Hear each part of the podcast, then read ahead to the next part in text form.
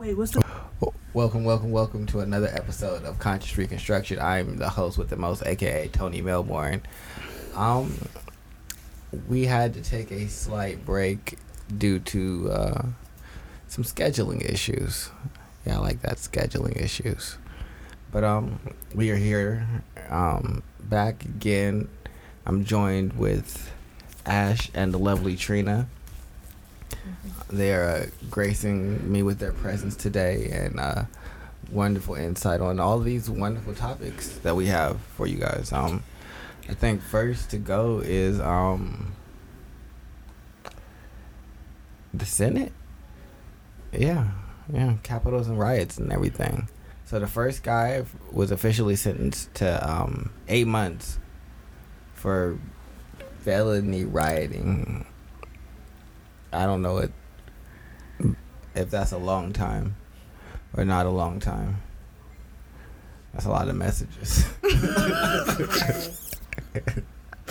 Your mama ain't here, so this is what Right. I'm I wondering, can like, hear it in the back. I'm like, Grandma, who is she texting? I don't know what's going on. Grandma, what's going on? Check out She got a wonderful, fruitful life. right. She be living. She don't even use her.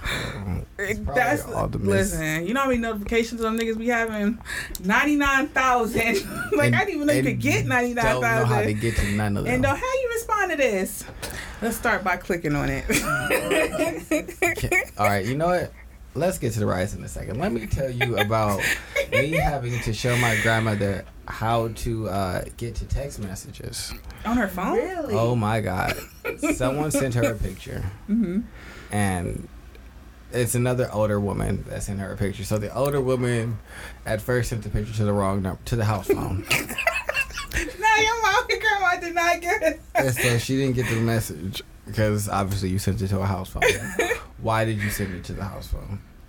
Usually you get a message and you send it to the house. I don't know what this old lady got, but I know she sent it to our house phone. we can't see picture messages through a landline. Yeah, Got so you. Yeah. then I got her my grandmother's cell phone number. She sends the message. I think that I'm done now. You got the message. I should be able to leave. How you get to the message? Um, why are y'all texting if you don't know how to text? Why don't you just email this to you? You know email. you you get all kinds of emails and be in there all day. Why don't you just do that? But no, she Yeah. cannot do that. Man, I don't know why. It, My mother would call text messages, emails, like for the longest time. How you send this email? No. Ma'am, you worked at AT and T for thirty plus years. You know how to send a fucking email. I am confusion. Help me. Help me understand. You know what? We laugh now, but one day we're gonna be just as clueless. I don't think so. I feel like I as long I as you stay engaged with technology, you're pretty current. She just never took the time to like want a cell phone. hmm Like she was anti cell phone forever until like my grandfather passed in 2006. Cell phones have been out for quite a while before 2006. We were coming on the cusp of smartphones then, so she missed all of the like getting adjusted to every incremental like change and like adjusting to that and dealing with that. So now she's just at smartphones has no idea what to do. It's just like a touchscreen device. She's like, I don't know what any of this is. Yeah, I don't think we're gonna have that problem because, like you said, we so up on how to be on trend.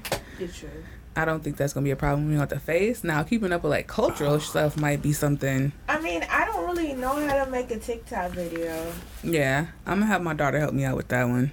I'm gonna have her do all the shits and be like, "Yeah, get me acclimated." Right. I'm just like, you know, t- Instagram and Facebook is enough for me, and I barely be on there now. It's Mhm. kind of like I think I'm getting to the stage where I'm like, I can't do all of this shit. I don't want to be on TikTok. I don't want nobody to see my face or me just lips. I don't know. That's Have- not who I am as a person. Right.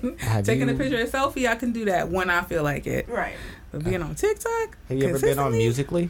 Mm-mm. Riley was. Musical.ly? Yeah. What's that?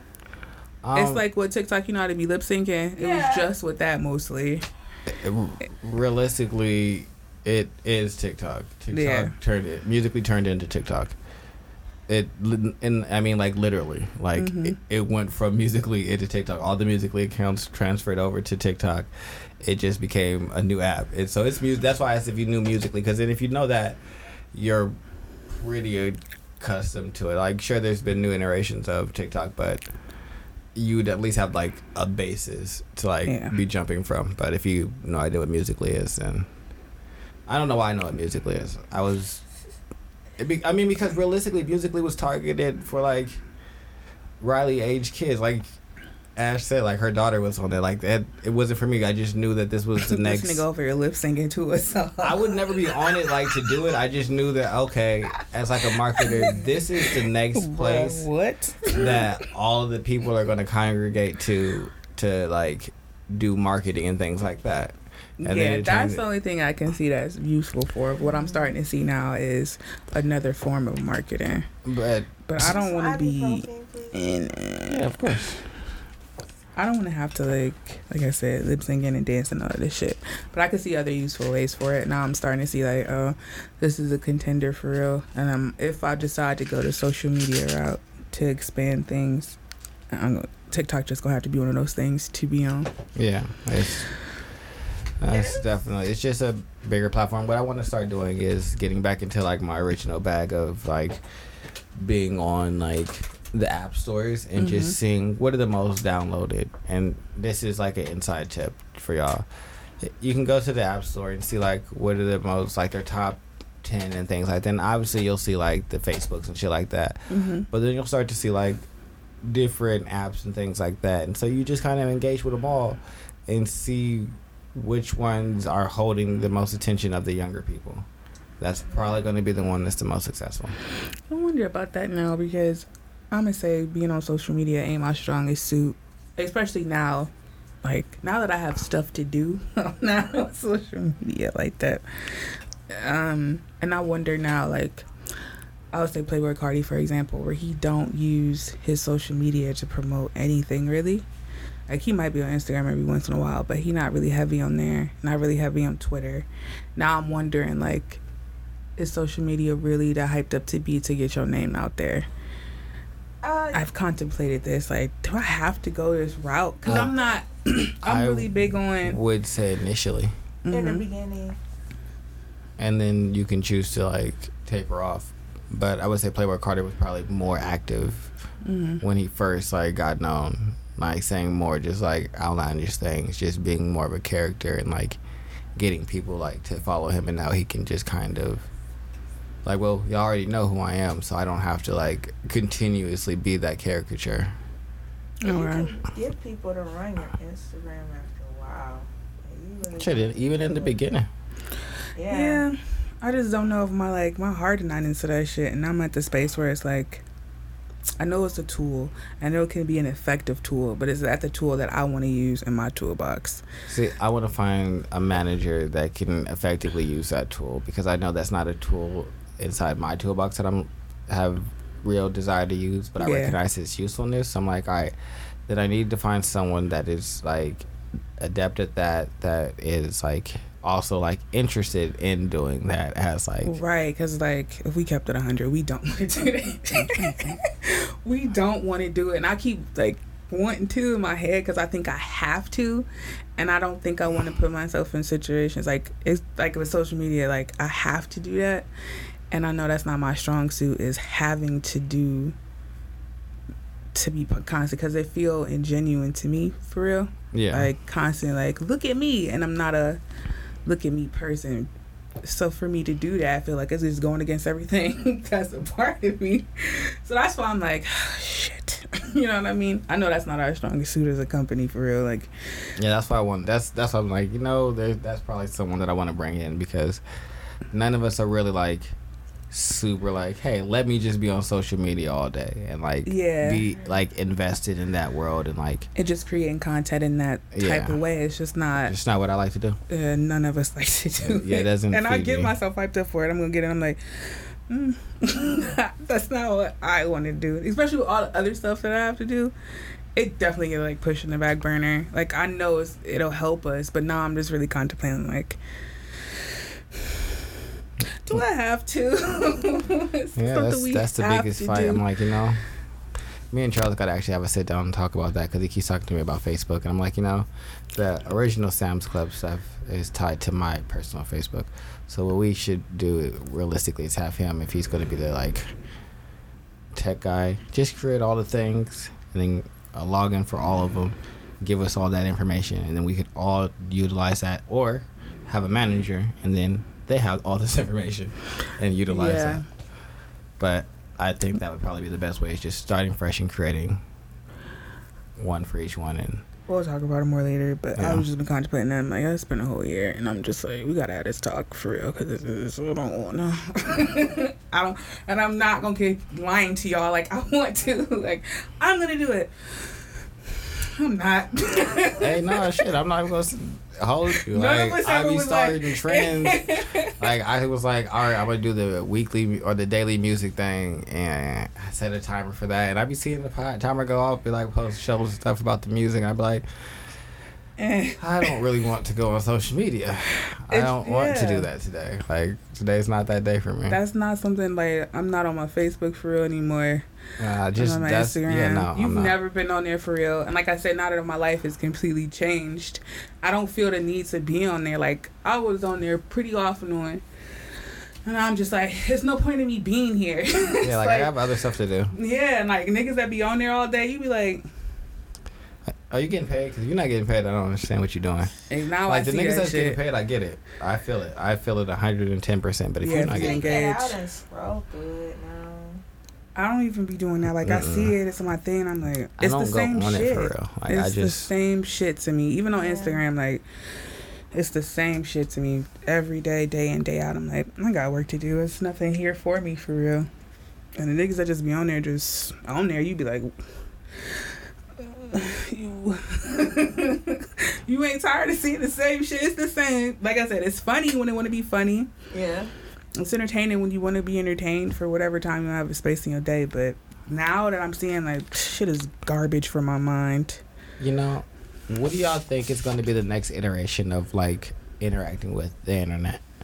Because right, it went from like you go to a very specific place, like you open a browser, you type in the website that you want to go to, and you go to a very specific place, and either you're engaging with that or you're.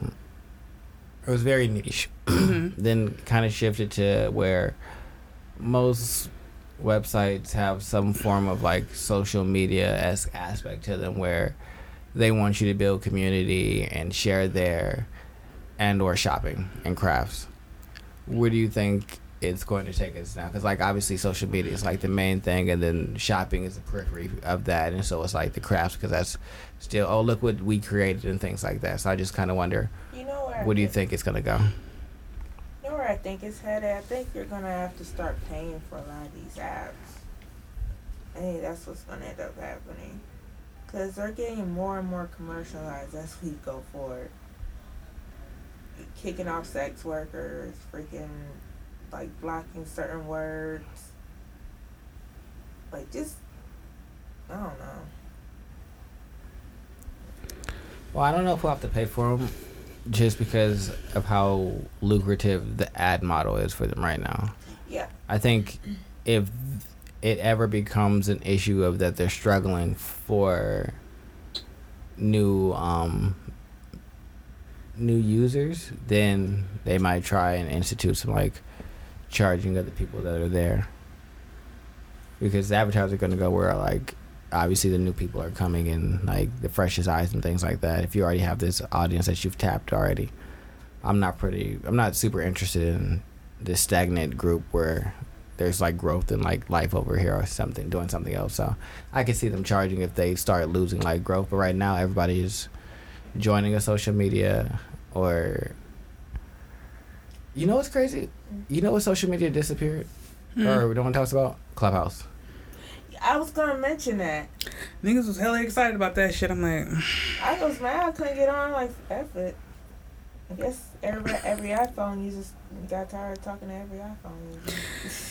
guys, it just sounded like, oh, we can just get to speak it out loud now. It you can got- speak out your comment. That's what you I was making a joke. That's, I would say the novelty of it wore off once you like started letting everybody in. Which is counterintuitive to like what they wanted. As yeah, the a- whole name is fucking Clubhouse. yeah, Cause I was confused. I'm like, it's called Clubhouse, but then you're gonna make it public one day. yeah. Yeah. That's weird, but you know. And then people started like screen recording conversations and posting them online, and so No. the point of it? now it's a now it's a thing. It's a, it's a, and then Twitter was like, you know what? We'll add this feature as well. How about that? If y'all want to talk, y'all can talk over here. We already got these accounts and these followers. so there was also that. Clubhouse is the next big thing. No, we need to show them this thing, but I'm not sure where things are gonna go. I know for as far as like people controlling their platform and having some sorts of regulation for it, which kind of defeats the purpose of what the internet was created for and what Facebook was created for and what Instagram was created for. Now they turn it into these things with they added more regulation, which I guess would be, you know, more of a socially responsible thing to do. But I also see the other side of it where people are not going to really want to engage too much on it because your privacy is a million one percent at risk for real. Mm. And it might form another developed way where people are going to go maybe trying to transition back to a mid, like a more analog thing. I don't think it's to go away completely, but I do see kind of like more of an underground thing kind of happening.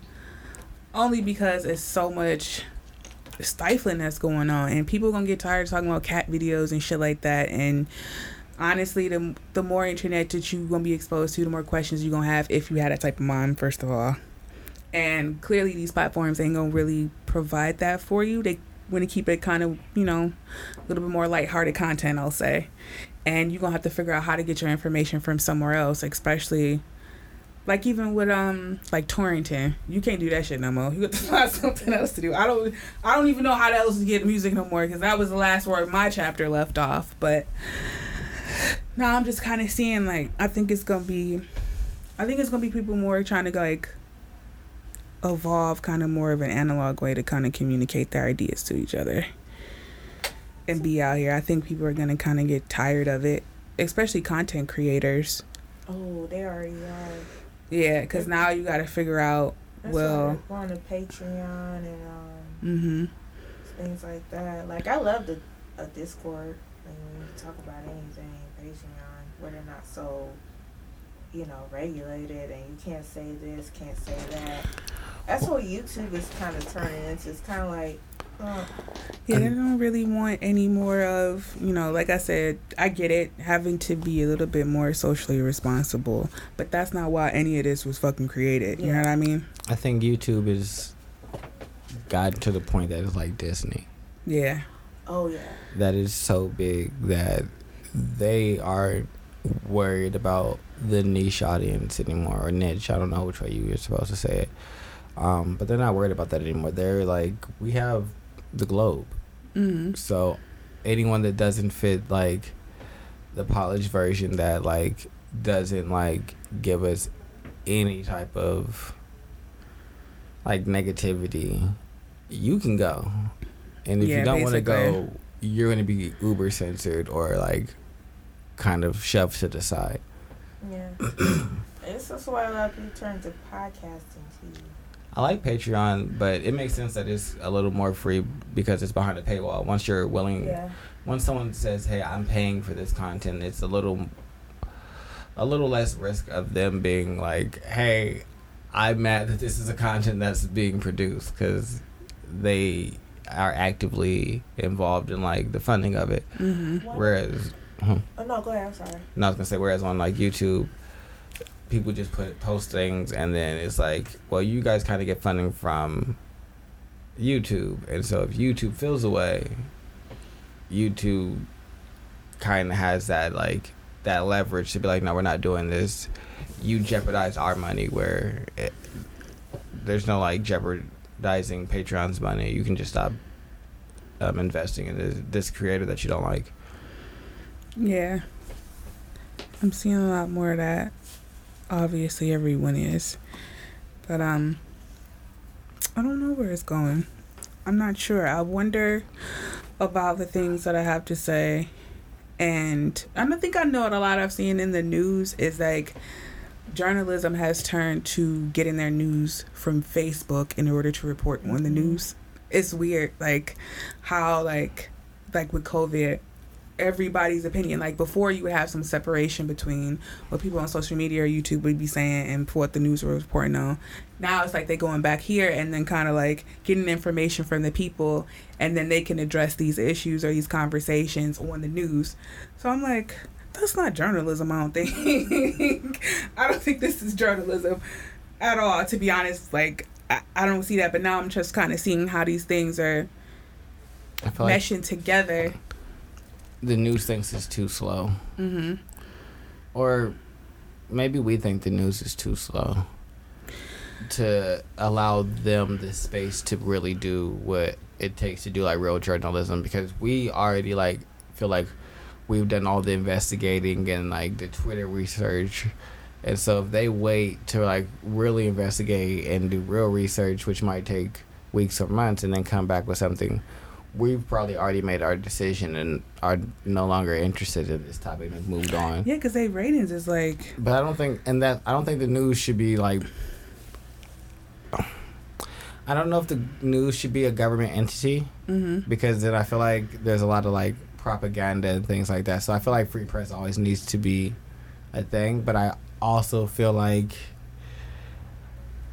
it shouldn't be so heavily tied on ratings like it is because Yeah, because that what what do ratings ratings ultimately like you care about viewership. If y'all ever get a chance to watch this movie called Nightcrawler, it'll show you that Oh, exact. yeah, that. That's a great movie. I love Lou Bloom. He was insane, but also it showed like how the news is like paying these men to go out and capture really fucked up situations and like how he's really good at capturing fucked up situations and how like she didn't give a fuck about she just wanted the ratings like she was watching like I forget. I think it was like a shootout or something.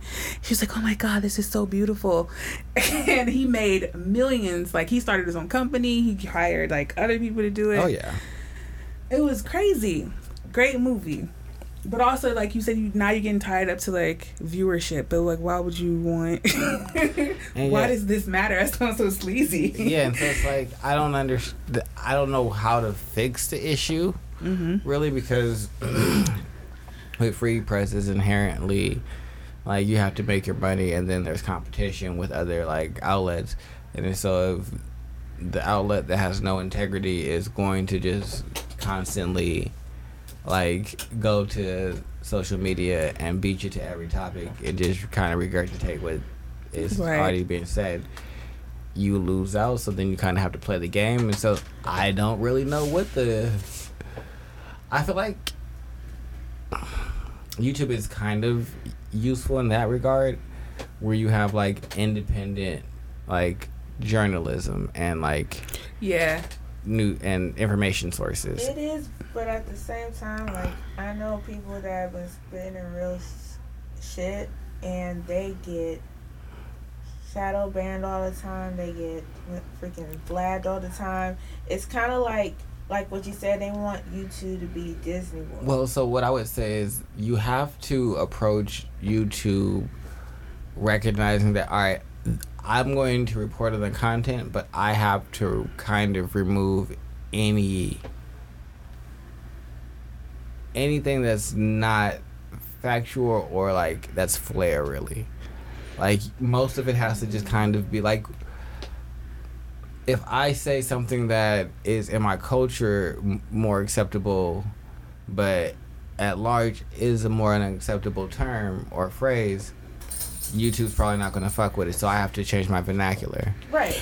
I Yeah. And so I think that that's a lot of what people don't want to do necessarily. Because I also get that, hey, that's but but you but, diluting and changing my content. But but at, at the same time, yeah, you're right. But I know, you know, there's a review channel that I watch. They got flagged, you know, and they were talking about, you know, these are old videos, so they don't go by the new regulation, and they have to go back, mind you, years and years of content. Be like, well, I gotta change this, gotta change that. And then there's other big YouTubers that almost got their their stuff shut down because of you know, the new regulations. It's just gotten ridiculous.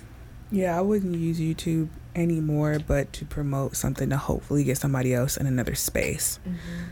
Cause that's what I would see for all platforms. Like, I would understand now. Like, it's just for, yeah, okay, I'll play by those rules. Cause like Tony said, you could go. so I was like, all right, I accept that answer. but now I'm seeing like, I wouldn't go on there to put sensitive information. I would try to get somebody to go Yeah. somewhere else. Like now, I think the algorithm. Somebody was saying like, if your video your video's got to be around ten minutes for you to get to the higher algorithm. That's enough space to advertise for something else, basically. Yeah, it's you need a ten minute video. They want Mhm. you to be fairly consistent, like, and it doesn't have to be consistent on like a daily thing. But let's say you post every Tuesday. Right. Post every Tuesday. Mm-hmm. The algorithm likes consistency and repetitiveness, so that's when it's going to say, "Hey, on Tuesdays, this is what's out." Yep. And so your thing is going to be posted out on Tuesdays because this is what you do. So as long as you're consistent, it flows with that. So, I mean, I see the flaws in YouTube, Mm-hmm. but I also recognize that it there's a lot of advantages if you're not super worried about. Right. If you're not using it as a, If I'm not saying everybody using it as a soapbox, but that's the basic thing I could think of. Yeah, if you're not really using it as a soapbox or trying to get your um, own agenda off in a certain way, Mhm.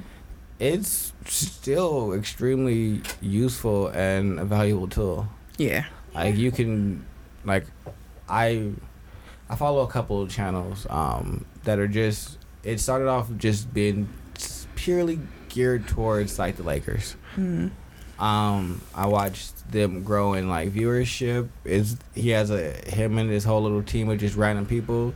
They got in contact with uh, a guy from the WWE that likes um, the NBA, and so it was COVID last year, so they had him on talking about the games and the bubble and everything like that. Mm-hmm. Um, and then now they have a second channel. They're up to about five thousand um, subscribers on the new channel. It, but it's and that's in a month and a half or a month and a week, about five weeks that I've watched this new channel be up. And so I'm like, mm, nah, you can still get it on YouTube. I watched another guy, Noah, the dude that be on here drunk that I show y'all. Oh, okay. His channel, the same thing. It's that same progression. So I'm like, all right. So if you choose to play the game of YouTube, you can be successful. It's when you want to play your own game, but want to do it on YouTube, and then are mad because YouTube doesn't let you.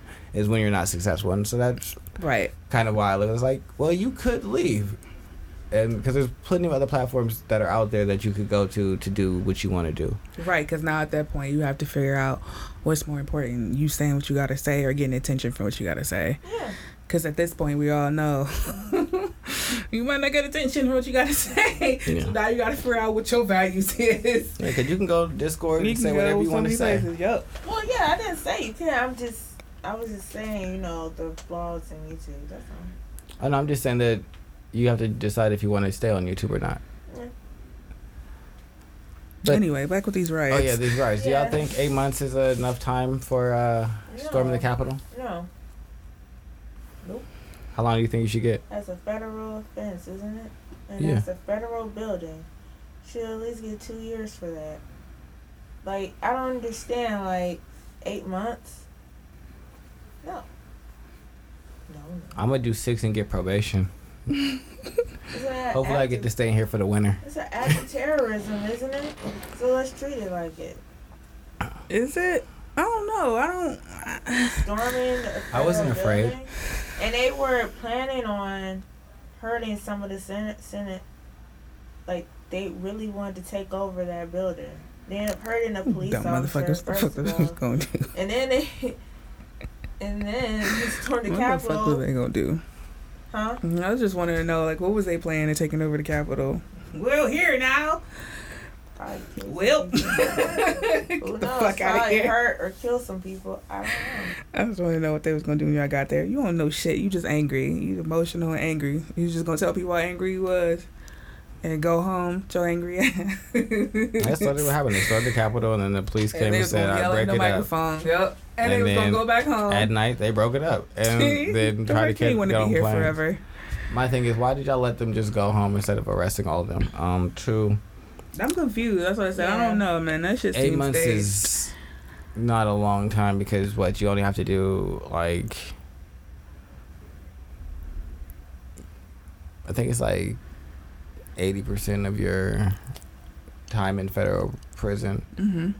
So what you looking at like six months, something like that. That's About I I can so I go away half a year and I storm the Capitol. I'm sorry, just storming buildings and then taking little vacations. man, what you about to do, man? I'm about to go storm this building real I'm about to quick, go chill. and then you you know, in your belly. you know, I'm gonna get, I'm gonna get thug life tatted on me. How long you did it? You know, I did that little six months, man. Yeah, I did six. Hey, this nigga don't eat, so Six you not allowed hard to fuck ones. with the food. His mom gonna send him. Oh, hey, no, they probably got a good kitchen. I'm gonna go to the Martha Stewart prison. That's what federal prison the is. Martha Stewart prison. Yeah. What? That's No, the, Martha the Martha Stewart Didn't I Stewart tell y'all prison. about my uh, my relatives' experience in prison? I, I had to decide how uh, honest I want to be on this, this episode. But yeah, my relatives' uh, more recent experience in prison, how they had like little iPads and could watch movies and shit. What? what? Yeah. Damn, prison becoming comfortable. Well, he was in federal prison. And he had an iPad. He had a little tiny tablet. Yeah, he, he was like, it's like, uh, it's like, it's like you're not even in jail as long as you're in that movie because you just get into it and everything. It's like, you, I mean, you back no- in there once you once the movie and over everything, but but you know, but uh, I should I figure you just watch another movie. You just watch yeah, movies they all making day. a fucking what is that called? The school to what is it? The pipeline? What is it called? Yeah, the prison to school pipeline. It was uh, some the school to prison. pipeline. Yeah, it is. Yeah, school Ain't to that shit real comfortable for niggas that never want to leave? Yeah. you don't gotta grow up in prison. You can stay a boy forever. Yep.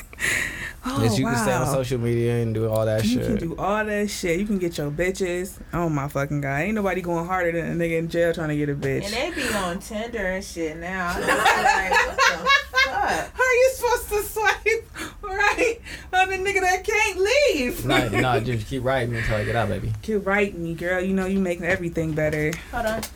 I hate all of them. All right, we are back. We took a short break because uh, life happens and don't mind your business. Mind your business. But anyway, we're gonna move on to something that is a lot more wild than the riots. And I know you're thinking, what could be more wild than a riot on the Capitol building? How about a 17 year old boy sneaking into your daughter's bedroom and then you catching them and then them killing you? Because that's what we're about to talk about right now. So yeah, in this story, a 17-year-old boy, McQuitter, a Quiter, was um, coming to see a young girl, 14-year-old um, Hamilton, Miss Hamilton, um, and so he brought himself a ladder. And this isn't the first time he had uh, previously visited her at her apartment with her family, um, with said ladder. And so he brought the ladder to the home and proceeded to get caught by the father. And then him and the father and the daughter all went downstairs to have a conversation. Uh, well, all the parents, the grandma, the, the mom, the dad. And then the parents start talking to the daughter. And then suddenly there's shots being fired. And then now the father is dead.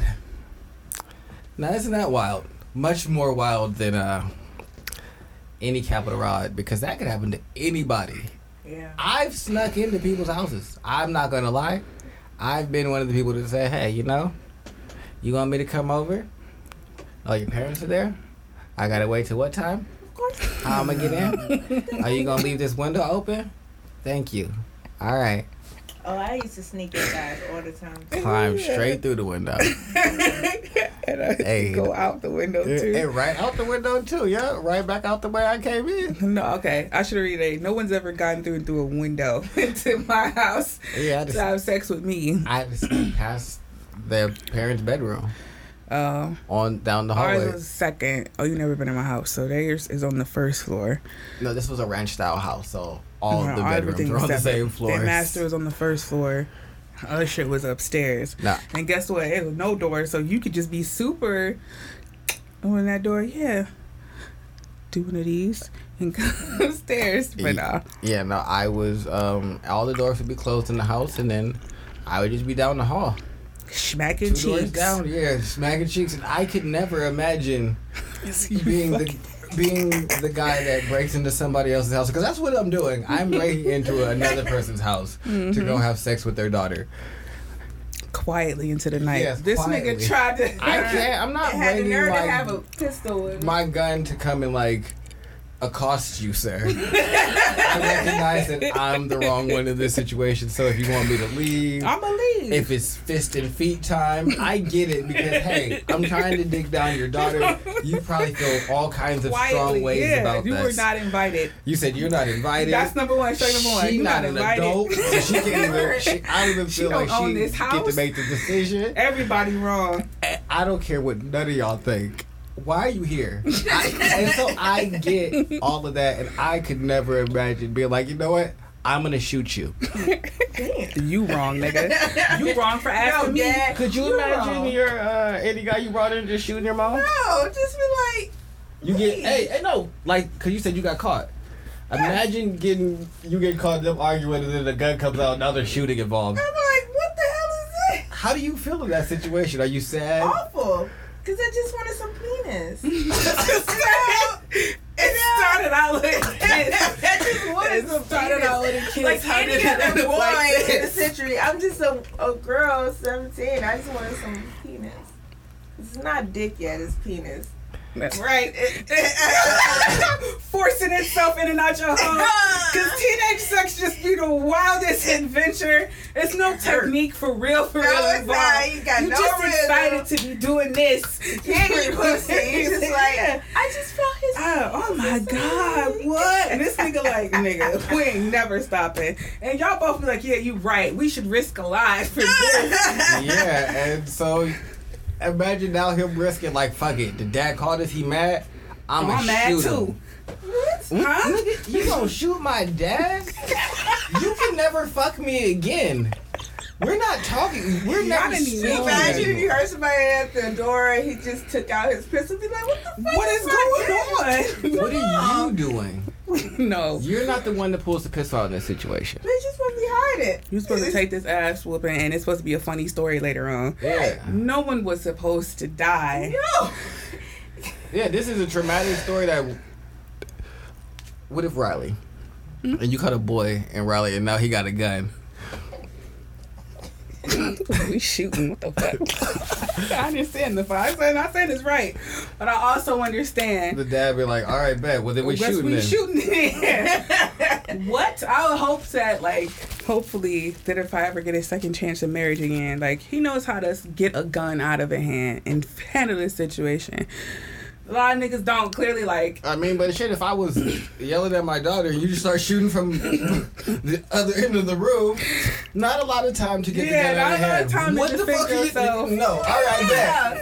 bet. Guess we're shooting now because You decided to shoot. You just want to turn this into a Wild Wild West when you And just could have got your little butt whooped And and could have went home. Could have and bowed just the out way that like, the yeah, story right. goes, it don't make sense for the dad to be the one that was shooting first. Like they Mm-hmm. literally said that they started talking to the 14 year old and then shooting occurred. Oh, so he probably took him downstairs to talk to him. Yeah, he took all of them downstairs. So Unless it's the he showed him his pistol. no, it's the mom was there, the mom, the grandma, and the dad. Oh, Because like when you read it, it tells you the rest of the people that were there. The, when then she just said they turned to talk to the 14 year old. So it's like it's probably the the mother pulled the 14 year old aside and started arguing with her about having dude in the house, and then there's now there's shots. What the fuck? Why are we shooting? this is not supposed to go like this. What?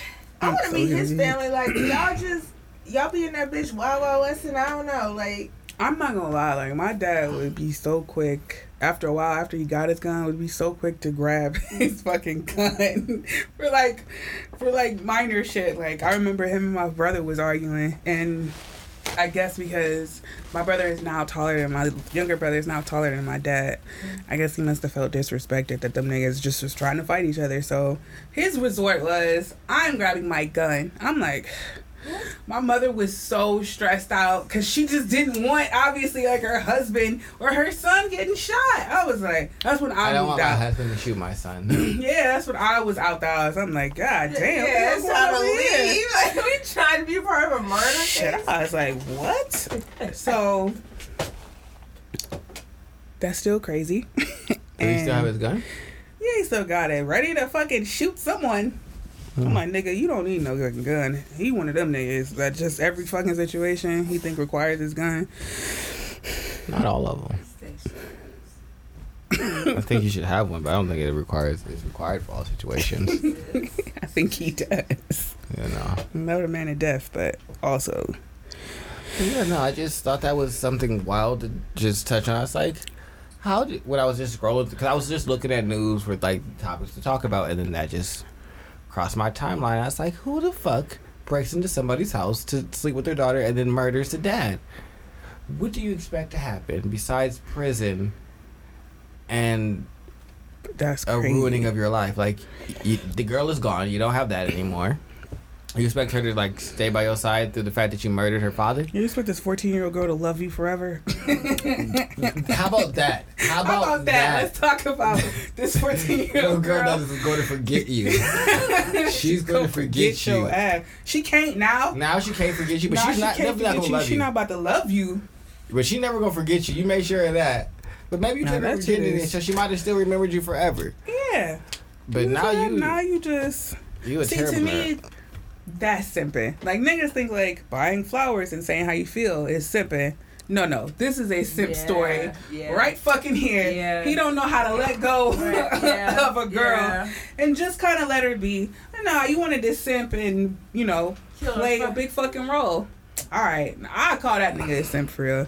That to me is simping. Like I you can didn't. see that you too emotional over the vagina. Like Yeah, you Sir. didn't lost your fucking dignity over something that you didn't know was gonna last for fucking ever. You don't even know. Like, I get it when you fucking seventeen and in love. I don't know if I necessarily thought everything was gonna last forever, but I knew I didn't want it to end. You know what I mean? yeah, So you already know how it is. Like, oh, this the shit. You what? Yeah, you know what it is. You just like, man, I, I love him. Yeah, like I love him, but I don't know if I was thinking about forever with my first love. I don't think I was thinking about that, but I knew I didn't want it to end. Put it that way. I did get into an altercation with a father before, Mm-hmm. but it was over the phone. Mm-hmm. he somehow got my number and was talking about beating my ass and how he got all these niggas that could come see me. And then, all right, sir, you've now called me and entered a different realm. This. Yeah. You're not in that realm anymore. I'm about to treat you like a nigga. Well, this is where I'm at, and I got a street full of niggas, so you can come and pull up and see me if you would like.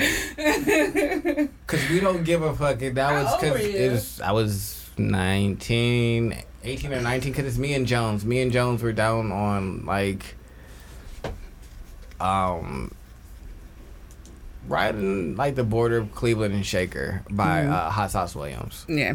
So we down there, and so we like you. This is where we're at. You can meet us.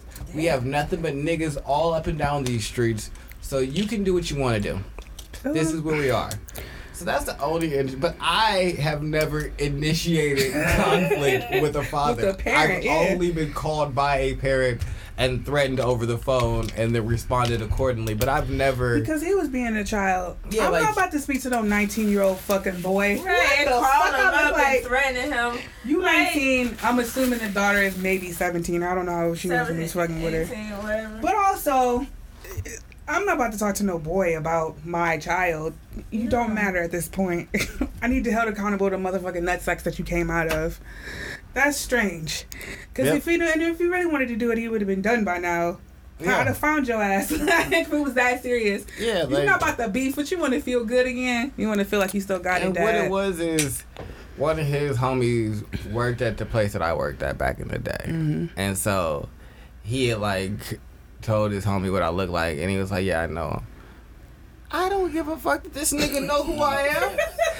this nigga can get it too. What don't so you weird. understand? You know what that means? I know where he work as well. you gonna get your friend hurt because you want to play these little young nigga games, and I'm young and dumb, and I'll do something Yeah. stupid. and I got a lot more ahead and, of me. yeah, and I don't have a I lot ain't got to lose, nigga. Yeah, you playing young kid games with a kid. Yeah, with a you, child. You get child childish results. Stop playing with me because at that point I was fully committed to taking it to whatever level you want to go to. Because hey, I ain't got nothing to lose. I'm 19 years old. I don't give a fuck. Let's go there. I get I 10, I get out at 29. Yeah. So I was watched the whole first season of Louis C.K. and he You took this your girl. whole house, He took this girl out on a date. Oh family, and everything. Like nigga, if you if we go to jail and we both do something crazy. You have a lot more to lose than I do. You a whole ass nigga that got a kid and a wife and Clearly another things kid. you want to protect. Yeah, like you have a whole family, sir.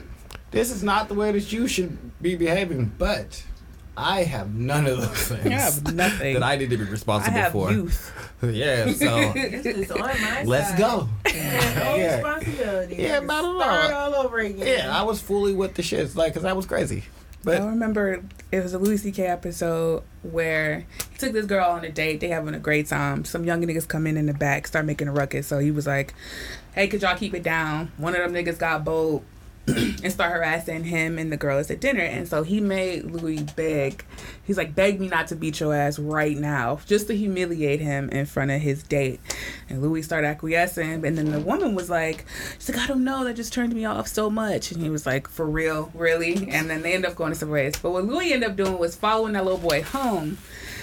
Went to his house and was told the father like, "You, this is what your son did tonight, and that shit was unacceptable." And then they showed the father actually whooping on this nigga's ass and was like, This is what you do? And he was like, Louis was like, Wait a second, you ain't gotta whoop his ass. I just wanted this little nigga to be held accountable. They go out, start talking. He was like, Yeah. Him and the father was like, Oh, yeah, they start cussing this nigga out to get out the house. And Louis was like, Oh, I see what's going on here. This nigga didn't know what to do. You know what I mean? Like he's being bullied because his dad's a fucking bully. Now he don't know how to deal with the situation. Father was like, "Man, I had this nigga when I was 21," and I was like, "Oh, that's wild." you know what I'm saying? yeah, That's crazy. That just made me think about that. yeah. See, in situations like that, it's like, all right, are you we being adults? Do you know how to handle this as an adult, or Yep. are we? uh You want to be a kid? Is everybody in the situation a child, and this is why childish things are happening? Hmm. Everybody is a kid, and so I see why he was a child. I got it. I completely understand. But yeah, no. I just thought that was wild. Um something else I wanted to touch on before we get into Ash's topic is Charlamagne the God. He lands a um Comedy Central talk show that's supposed to start in mid fall, I believe. No specific date, but they're saying mid fall. So yeah, what do you guys think about I guess the transition of more cultural content creators and influential people into mass media and main or mainstream media, I guess. Because like there's the Desus and Mero, Issa Rae's ending. Um, what was the one you? No, I don't know if you liked the read. yeah, The one that I know a lot of people like to do. They got mainstream, didn't they? they. See, I feel like it didn't work with them because I don't. Well, I or I don't know what happened because then COVID happened. Mm. So they got a um, show, I think on Showtime as well, Okay. and had started doing that, and then immediately COVID hit, and so they just stopped meeting in person, Mm. and they don't even meet in person to do their podcast right now. So I don't know, like if the COVID just kind of put a kibosh on like Yeah. them doing that, or like if it was just horrible time where all right, we didn't even have like the room to make this successful because as soon as we started it, uh, had to get shut down, and we're just not into doing it right now. So I don't know exactly. So I, I am kind of happy because I did feel like when I watched a couple of episodes, it wasn't exactly the same. It wasn't really like the read that I was used to getting, like from the podcast. Which I was happy that they plan to continue the podcast Yeah. because I know like some people just transitioned fully. Like Issa Rae, I know how she did awkward black girl on YouTube, and then still kind of remained kind of true to source with um Insecure.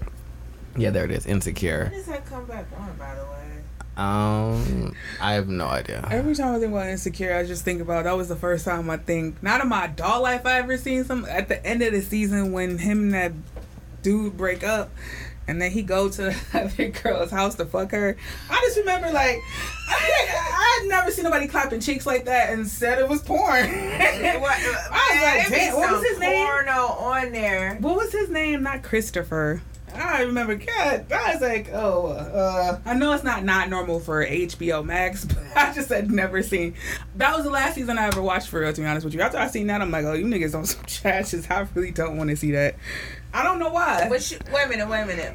When he or she? when they first broke up in the first season, Oh yeah, yeah. What's oh his name? yeah, yeah, Lawrence. there we go, and he went back to that girl he was fucking with. Started clapping. Yeah, Boy, that I was like, crazy. I was like, I don't know why. Jesus, That like- took me by surprise so much. But That- I haven't watched it since then. I was like, I don't know why. I don't. I, it's not like it's a bad show or nothing. But I just stopped. I was like, I don't want to watch this anymore. Speaking, I I want to after we segue into something, but we just discuss this. I just want afterwards segue. Yeah, I just to, thought I like, might say, raunchy like- ass shows because I just watched. I was one. like, oh, What this is raunchy what show did you watch? I watched Sex Life on I've never Netflix. seen that. I've heard about that. What's that about? they fucking on there too. This- yeah, it showed dick and everything. I mean, I would not be interested. This dude turned around. You like I, I would like not be interested in that. It's Which supposed to be all about like, like um, being able to have actual conversations that are awkward in sex. Like, if you get cheated on, Mhm. like, are there more conversations to be had outside of the initial upsetness about being cheated on? And just more open conversation, but also, from what I hear, extremely raunchy. well, what it is is about it's about a married woman. She gives up her life in the city. She was a wild child. Then she settles down, has two kids, and she's just unsatisfied. With her sex life or just all over the place? Um, all of it? Sex life. Just her husband falls off. He does. He falls off. She starts thinking about her ex, Mm-hmm. and she goes back to the city and tries to speak to her friend, you know, that lives in the city. Cause she was having doubts and like a midlife crisis, and the next thing you know, this nigga come out the bedroom. She's like, "What the fuck? Mm. It's her ex. It's her best friend." And she like, "So yeah, you gotta watch it." I don't be listen. I think I found on the, the trend of Tony and not watching people shows anymore because they'll start at something, and we end up on a totally different. I'm not watching this anymore. I quit. It Yeah. was it was just I just had to watch it all the way through. I mean, it's not the best writing. I Yeah. was just bored and I watched it. I'm like, cause my aunt kept telling me to watch it. I was like, you know what, fuck it, I'll watch it. And I'm like, oh okay. And the ending was like, oh okay. And I'm like, so Yeah. is this like? Is she gonna like have an open marriage or some shit? Like, just let me know. Yeah, I don't think I'm. I'll be trying. I started watching Shadow and Bone I couldn't get into it. because I was yeah I was my friend and my hair did and I just put it on because I'm like hmm what's this and I end up liking it but I haven't watched it since like I can't sit myself down and watch quote unquote people shows at this point in my life I don't know what it is but I've lost complete like it's the fucking fluctuation I'm like I don't like I will they do say- something like completely left field where I'm just like no I quit They don't stay consistent. eh. No, no, they don't. This one doesn't either. So y'all, I, I know. It's too many subplots Yeah. that you're just not really interested in. Like, Yeah, like they you said, try to always add like weird like twists and like yeah, weird twists that you don't really give a fuck about. How did we get here? I will It's say- too much sometimes. I will say the sex scenes sometimes are over exaggerated. Like me and my boyfriend were watching like a little bit of it, yeah, and he's like, "A pool? Y'all gonna fuck in a pool? No, that shit dries up a pussy so fast. Oh, what? A pussy so fast, What like dries it up? Like chlorine water. Like you want to have sex oh, in a pool? Yeah, I you said pool. and I'm like, yeah, you gonna get fucking um a yeast infection off of this shit. Try it. I'm not. I'm not Like, trying to have a just- whole dick in me and chlorine water just sloshing around. I'm. I know that. I know, nigga. I know. We already said this story. But I was gonna anyway, say, I- he couldn't had no fucking problem with it. It's already been a thing. Really a didn't have little problem with it. jacuzzi time? Shit. Oh, God. Uh, uh, I never been interested in it. It just seems like it'll burn. I don't know. She seemed completely fine. I'll say that. That is. She seemed like she had an whoever- amazing God time. bless her, whoever she is. You know, I guess. But anyway, I don't even know how we got here. Oh, sorry. You mentioned the show. You mentioned Insecure. Yeah. But yeah, oh, no, I was just breaking her up because I know that after the fifth season of Insecure, she has already signed a multi-million um, dollar deal to do movies and TV shows with Warner Media. Yeah. And so I just I wonder, do you think that they're gonna have that same essence that Insecure, um, Awkward Black Girl had, or do you feel like kind of like how Desus and Mero, to me, kind of feels watered down? Do it. I, I never watched it. I just knew, like, when I first heard about them getting a Showtime show, I'm like, I really enjoyed them. Um, I guess you could say that they're getting bigger guests or Mhm. and things like that, but I don't know if these are necessarily people that they really care about. mm, And so I liked when they had their friends on and like shot the shit and talked about like what was going on in that sphere. So it was interesting in that way. And so now it's, I mean, yeah, it's broader, so it's more accessible to other people, but I feel like some of the edge is gone. And that's what I would say. I think that you lose some of the edge when you go like super corporate. that'd be the thing. I don't know, like, what we do here. I don't know if this even, like, if this podcast was able to blow up, what would we do? like, because a lot of things we talk on here don't necessarily lean towards, it, it go towards everything. It's not like it's going towards one thing where, and I'm not saying like people get upset about it, but also I know some of the things I say would damn sure get You know, it can be very polarizing at times. Yeah, so that just make me think like, what am I willing to sacrifice for that? You know, at that point, it, like it got both of the benefits. I wouldn't change anything. hmm Um, full transparency. Uh, I plan to handle each show individually in that regard. hmm Like with this, I want to be uber protective of its freedom of thought and conversation. That's the entire reason that I created the show. Right. So to allow it to get to that space and then like be like, all right, well we got to limit thought and um, conversation to like be mindful of this. Sure, we'll be respectful, but I'm not saying that we're not gonna also like broach questions and have topics that might be uncomfortable for. a larger audience. Yeah. Yeah. And so I would probably keep it that way and allow it to grow and be fruitful in that sphere, and then look to find a way to like Patreon it, something like that, where all right, this we have a large size or decently sized audience, and we're going to keep that internalized here, and then do maybe some like YouTube stuff, like clips and things like that. But most of like what we do really in like a more centralized podcast and Patreon way. Yeah. Well, I think it's er, it's gonna be the same now. It's gonna be watered down.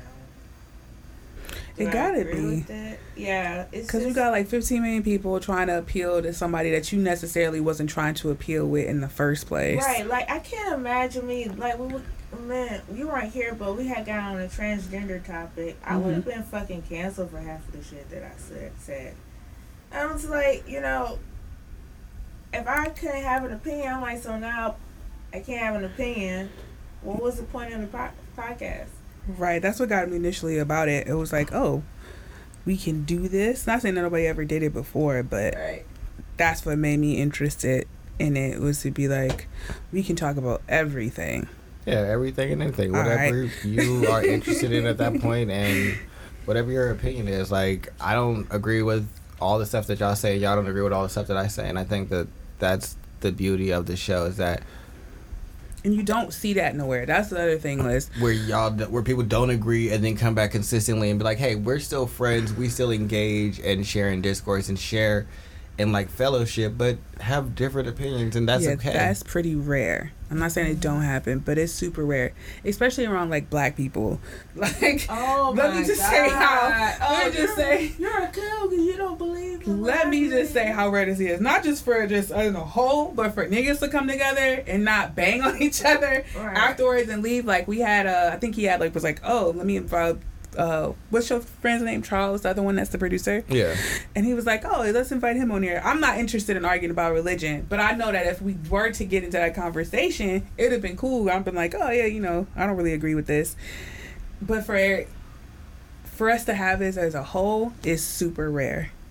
For Nick, for black people to get together Mhm. and not agree with each other. That's what I was afraid of going into this initially. Mhm.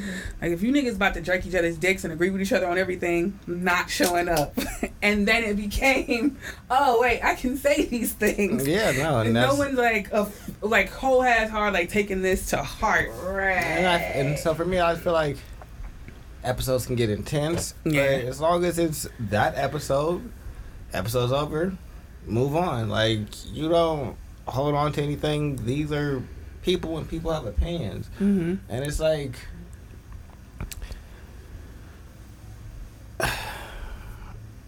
people that you disagree with can also have brilliant ideas. Yeah, Racists Definitely. can be very intelligent people. And I know that can sound controversial to say, but it's the truth. right. And if that's a fact, then being hostile towards people like expressing their opinions just doesn't make sense to me. So I always wanted to create a space where everybody could just have a conversation and not feel like, oh, I'm not allowed to say this here, or this isn't an acceptable thing to to talk about. No, let's let's talk about it. Fuck Yeah, it. let's see where it goes. Your opinions can also change. I know the time that we've been doing this, I've seen Tony kind of grow personally, because at one at one point his thing would be polarized to this one, and now he wouldn't care less. So I've seen his growth just from talk. I don't even know if it's from just talking about it, but just being from being around him for a pretty decent amount of time and pretty consistently, once a week at least. Care a little more, huh? I little and maybe it's just changed. I like I see him a little bit more relaxed. He not as like when I first first met him, I was just like, why are you so serious? to now where it's like he's definitely more relaxed. Even when we did this back in 2019, he just changed. He wasn't the same person. I was like, hmm, who the fuck this is? That's not the nigga I met in 2015. I but guess- even now, I can say like, oh wait, there's growth here. Like that's one of the people I can say honestly, like he really do be learning from his lessons. I was uncomfortable before. Mhm. I wanted to do this, but it wasn't happening. Yeah, Made me very uncomfortable. yeah. Maybe, but I don't complain about shit. I'm just going to throw myself into it on the work side. Mhm. So that's why you saw my entire world was no, no, no, just work, work Right. and nothing else. What do you want to work?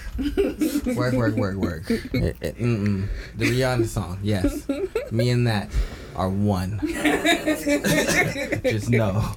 And I want to do nothing else but work. Yeah. And now I'm like, so- we're doing it and things are coming along and I recognize that shit takes time. Before then I was like, all right, I got this cart. Fuck the horse. We don't need the horse. Just put the cart in front. and it's like, all right, the cart's not moving. Maybe you should get a horse and like fill the cart up and you know do some other like necessary things to like make this like actually a thing and then you'll probably feel more productive than trying to like pick up carts and be like, all right, this we're we're instantly going because it's not how it is. right. And so, but going to, honestly, going to college and spending thousands of dollars on like promotional shit. I've had just random logos designed and business cards made and started a company and paid for the tax ID and Mhm. all the formation of it and all of that to be like, all right, well, I'm just gonna dissolve all of that because realistically, I made that and I wasn't doing anything, and I had no idea what I was gonna do. I just thought that you needed to have the company first, and that just that's not that that doesn't make sense. You do something, you're doing it, and then you're like, oh shit, this is a thing. And then you're like, all right, well, how do I make this thing more of a thing? And then you just keep working at it, and that's what it, this is. And so yeah, I'm way more comfortable in in that than what I was before. that was like I think going back to the main point for me was like I see this show as something that's really in a part of him and his growth for real. Like it's not nothing that he just talk about and then just go fuck about like somebody did that and I didn't understand like how are you down here me week after week talking about this stuff and then your life wasn't really changing and then how you could just leave that didn't make any sense to me. But from what I saw from Tony's from his actions was like no he's he's willing to work on the things that he feel like you need to work on and that's super important. So i've seen him grow to those things and be pretty flexible. But like i said this show is really it's coming from his heart for real and that's what made me be like oh no he's serious this is not nothing that for real like oh i just wanted to do it like nah he was really i ain't gonna say passionate but you can tell his heart was in it i'll say that much The fact that I came up with this, came up with the idea for the Mhm. show high out of my mind on ecstasy. mm-hmm. Really? Still blows my mind. I was driving down to go hang out with some of my homegirls, and they were getting out ready to go out to the club, and I was gonna go with them, and I'm high as fuck on ecstasy, and I just am in the parking lot just typing away my phone this whole idea and like what it should be about, and like what I want it to look like, and then I go in there and hang out for like 20 minutes, and be like, ah, I'm going home, and don't go out at all. it was the craziest experience. I had it. I drove there, had a whole brain epiphany. Walked inside, hung out for a couple of minutes, and said, "Ah, y'all are going to go out. I'll see y'all later. I'm gonna go back to the house." Mm-hmm. I drove like 30, 40 minutes to go down there to the city for no reason, but it gave me that idea, and I have no idea what inspired me or what about that, but it's that serendipity of it. But I think this is a good time to go into like your topic of um, Eh, I'm always surprised when it's still my turn. I know, every single time. Every single time, it was like, oh, to speak. because I think this is definitely talking about like that negative side of ambition, and I can say that I definitely experienced that, like 2015, like you were saying. Mm-hmm. That was a negative side of ambition, just like do stuff. You need to be doing this, and it's like, all right, well, where's the forethought in this? Where's Yeah. the planning and the like real understanding of what you're doing? For me, for yeah, me, yeah, least. your capabilities. You know what I'm saying? I think for me noticing, well, I guess I'll start at my example. For me noticing where I was pushing myself too hard and trying to get other stuff off the ground was noticing that like I don't have these are not my talents for real. Like Tony might have a talent for understanding business vernacular and things of that such. I don't. I don't know. and he went to school for it. So that might be a talent that he has. I don't have those talents and those things. And for me to just try to carry on these, I want to say big and ambitious. I'm trying to think about something I was thinking. Like I said, the pivotal point for me was noticing, like, this is not what you good at. So why are you beating up yourself for things that I haven't even started? Because really, you don't want to do them. And if I had to go like from reading a like say if you read a self help book and you had an idea in your head and you wanted to continue this idea based upon principles in a self help book, that's when things become toxic. you know what I'm saying? Like like how to be a millionaire if somebody wrote that book. Do you really know how to be a millionaire? Like tricking yourself into becoming a millionaire and saying that you are, faking it to you I guess the point is like faking it till you make it is not helpful No. at all. And I wonder if that coincides with pushing yourself too hard. First of all, let's start with that one. Do you believe in the axiom of faking it till you make it in the realm of entrepreneurship? Or just anything really? Like say you want to be a better mm, kisser. you know, just anything. It's faking it till you make it really working. I don't. I know people that do, but I don't. Mm-hmm. Um, cause I don't want to give up this fake reality that things come easy. When you wake up one morning and say, "Yeah," like even the shit I do, like, like I know that toxic positivity. That's why I got into credit repair. I was gonna do it, but I'm like, I gotta succeed in one area first before I just hop into another and hop into another. Cause you feel like you're not doing enough.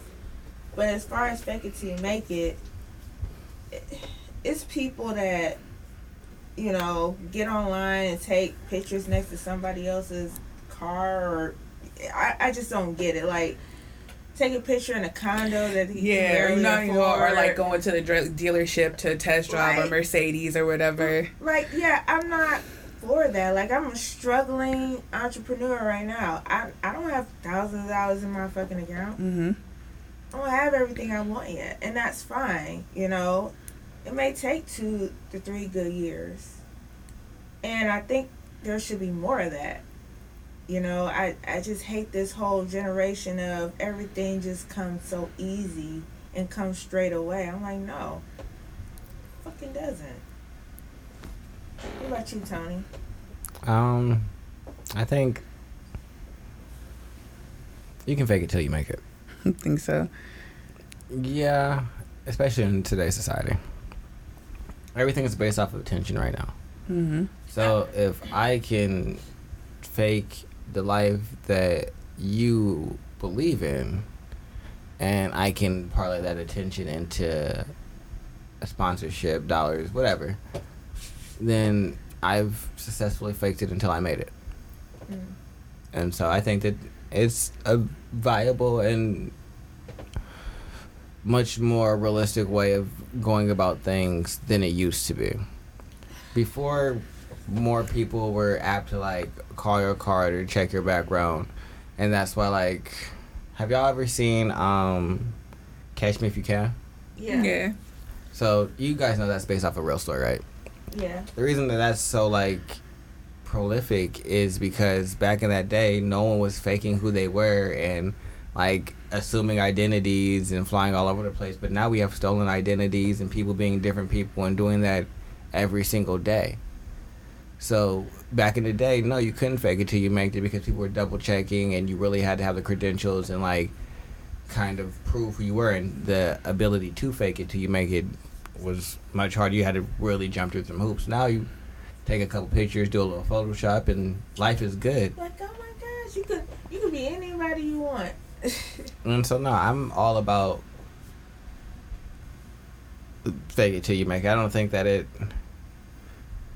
I don't think that it takes away from anybody else, and so that's why I don't mind it. Them faking it till they make it isn't going to turn them into a real real estate agent. Mm-hmm. They're just going to continue to get brand deals because they have a lot of eyes on them. So all the real estate stuff is still going to be mine. Now maybe they want to invest in real estate, but sure, that's cool. But you're not going to know anything about it, so you're probably not going to be the most successful unless you're actually going to like stop faking it at this point. Now that you have some money and really look to learn that skill, but most people don't do that. They generally get comfortable and then continue doing what they did to get them this windfall of money, which would be taking these pictures, uh, portraying this lifestyle, continuing these sponsorships, and um, getting paid. So I don't think that it stops like you from really finding houses and like doing the No. grind, or they like But what I hate is like these people get online and they've been like, I've done hundreds of thousands of wholesale deals. I'm like, really, my guy? Well, see your portfolio. You know, it's just, it's it's it's kind of like you know the real people doing it out there don't have hundreds of thousands of followers and don't have a ten thousand dollar course. You know, it's just kind of like, all right, sure. It, that's that's kind of fake. It like but what the you're talking about. real people that are out there doing it are making their own money. Yeah, they are. It's just that I don't like this whole, mi- like I was talking about this microwave society where they think stuff is just gonna come easy.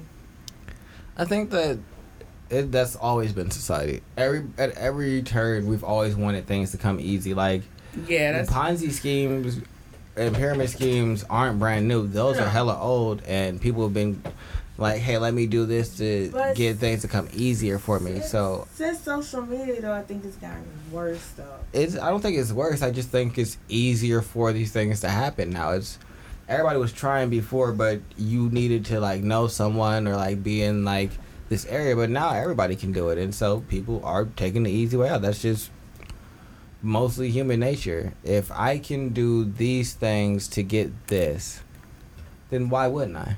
Mhm. I mean, understandable. I'm not, you know, just that's not my style though. I just, it's not my. Oh no, I don't think you should agree with. That. I don't think that it has to be for everybody. I don't think that it should be like the standard for like what you should do. I think that if you really want to be a writer, then you faking it till you make it isn't going to result you in being a writer. It's going to get you attention. And sure, you can turn that attention into money, like I said, but that's not going to turn you into a writer. You're still going to have to go back and do the work. Mm-hmm. You can pay for the classes and everything, but you're still going to have to learn the skills and write and get through um, rough drafts and recognize that, hey, this isn't, I don't like this first thing that I wrote and Right. rewrites and things like that. So you're never going to be able to fake it until you make it into something that's tangible. But right now, since attention turns to dollars, you can fake it and make it into attention. Yes, sir. So I don't think that that's a big deal. I feel like the people that wanted attention are going for that, and the people that want to pursue an actual goal are going towards that. And they're looking for two di- different demographics. Like the book that you want to sell, or the script that you want to sell, isn't for the people that just want to scroll on Instagram and look at somebody else's life and like follow them and see what they're doing Yeah. Is for the person that recognizes this this book's quality or this script's work or the value of this property that you found that you want to um, that you can get them on a better deal than they would have been able to get if they hadn't found um, if you hadn't come along because they'd never found it. So just things like that that are real tangible that you're not really looking for those people. So what they doing don't really matter to me but i do think that is a very viable and useful way to do yeah. Like yeah yeah no. Fake it till you make it. Okay. yeah definitely definitely fake it till you make it. I, I think that's fine. I don't think now i think that if you're faking it till you make it in the hopes of like one of those other tangible things then you're going to be very disappointed and that's probably more towards that negative like positivity that you have going on like oh i'm gonna just keep showing these things and then it's going to come to fruition for me. That's that's being delusional Mm-hmm. and i don't i don't advocate for that that's that's, Yeah. that's dumb I learned about escaping into the fantasy of the situations that we get ourselves in. And I didn't recognize it. Like, I think at one point before I started getting into the reality of how I wanted my life to go and direction I was in, I was stuck in fantasies of hitting it rich with real estate or buying the right stock. Like, that was the, from what? Maybe until about 27 when I start realizing, like, wait a minute my life is not matching what's going on in my head. And i think i'm too invested in what this idea of this means to me. And then i think that's when everything started like falling to the wayside because i started asking like well what is the truth of myself? And i don't think i really started making money until i started saying well what are my talents that could make me money? Instead of just thinking like things out there were gonna help me get rich fast or reading a book on i think i listened like to the audiobook you're a badass at making money. And by the time i start reading that i was pretty adept in like spiritual practices and getting into meditation and really listening to what it was that i wanted to give to the world. But i think a lot of what people get caught up in is like like affirmations. I don't believe like we should just be saying i am wealthy. Well what the fuck are you wealthy at those blanket ass terms will not get you too far if you but that's toxic positivity too if you just keep, keep repeating shit and you don't really know what the fuck it means. You're not really asking like these deeper questions to tailor made an affirmation for yourself. Or um yeah i think that's the biggest one that i would have the biggest gripe with about toxic positivity is those fucking affirmations. Or like I, I don't believe in you know like uh, what would a millionaire do in this situation? I'm not a fucking millionaire. I don't fucking know. And i would hope that people would stop asking what a millionaire would do. You really don't know. You don't know how your millionaire lifestyle compared to somebody else's millionaire lifestyle. So what would be the point of trying to Shit. fake it like a millionaire? How about what would Jeff Bezos with no money? What would he do? Because that's the nigga that made this nigga the the, the million dollar Jeff Bezos. right he got a whole different set of whole different set With of the mindset and the way that he operated is the one that created this one. So what would Mhm. this broke nigga do? How about that? right that's what I should we be in the at. same pot for real And so we got a lot more in common than I need millionaire to Jeff. Bezos do. Yeah. It's just it's it's different. So Yeah, so I guess like this whole just kind of how do you? Uh, that's a good another question. How do y'all know when you're pushing yourself too hard in y'all everyday work? Do you ever come across that? Um, No, no. no, no. I'm drinking a lot. Yeah. Oh, okay. That's I fair. think too hard. I'm like, you know what? Fuck this. I'm feeling like. Uh, yeah. If I'm drinking while I'm working. That's when you know ready to call it quits. I can see that. How about you, sir? No. There's Not nothing. there's nothing that you just like. I need to take a break.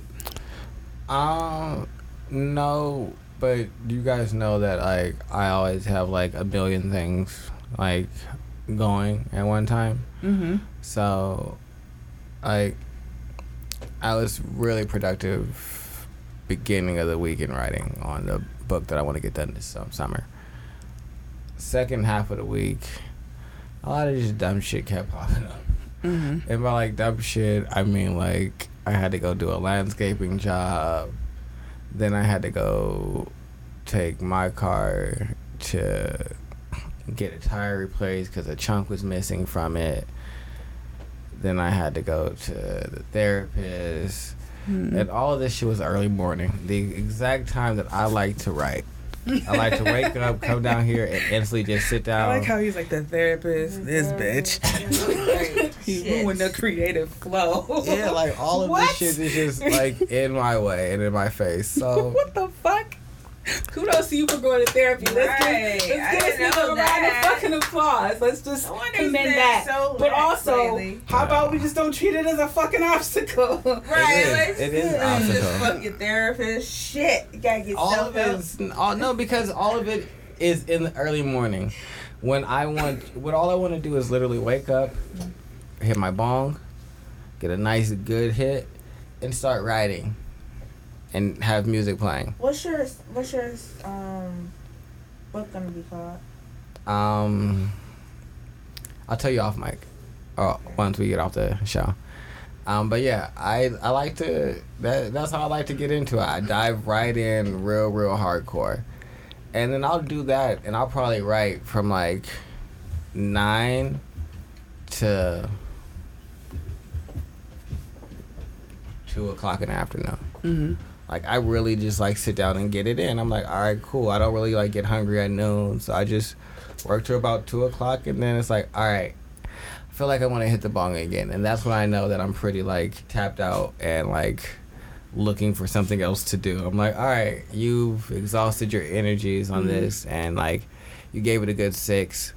All right, go work on something else. You still got like sports stuff that you got to see and keep up on. You got to watch all the anime that you got to do for the shows and shit like that. So then I move on to something else. But when I got this other fuck ass shit in the morning that just is taking the fucking place, I can't get into my writing because I the way my mind works is once I focus on one thing, that is the that's the one morning thing. Oh, okay. And so all these other things be the one morning thing and in my fucking way. So So yeah, yeah. therapy. Fuck out of here. I yeah,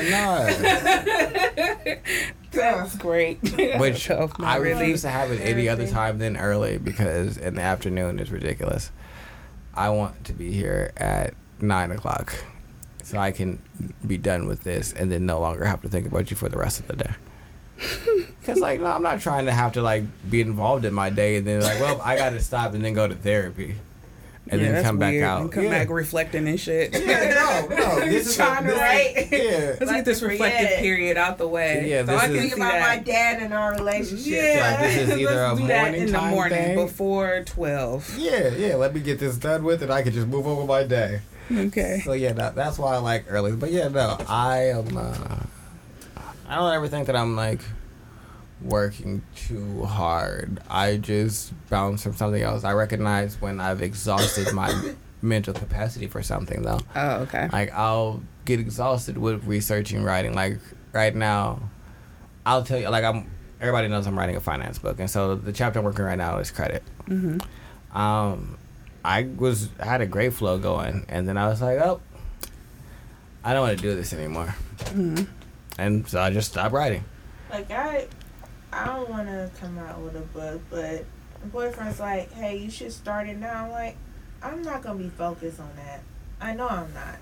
So why the hell, like, let me just have have like time to just sit down and focus on that. I have, I'm the type of person that can't focus on a thousand things at once, Yeah. or I just become disinterested. It's kind of like you know. And plus, I'm like, I want to wait to write that until I like succeed. I'm gonna wait. So Yeah. Uh, I stopped writing because of that. Because I just was in a horrible mess of things. right. I'm like, I'm not gonna give myself the way I need to. The message is gonna be because I'm. I don't even have faith in the message that I'm writing right now. Right. I'm not about to do this, and just recognizing that I needed the rest for myself was when I would realize, like, like especially this year, I, I pushed myself too hard to just try to get over things that I hadn't really gotten over. Like, loneliness was something that I didn't realize I still had a fucking problem with, and I thought I dealt with it Right. but I didn't. It creeped back up to be like, knock, knock, who there? Me, bitch.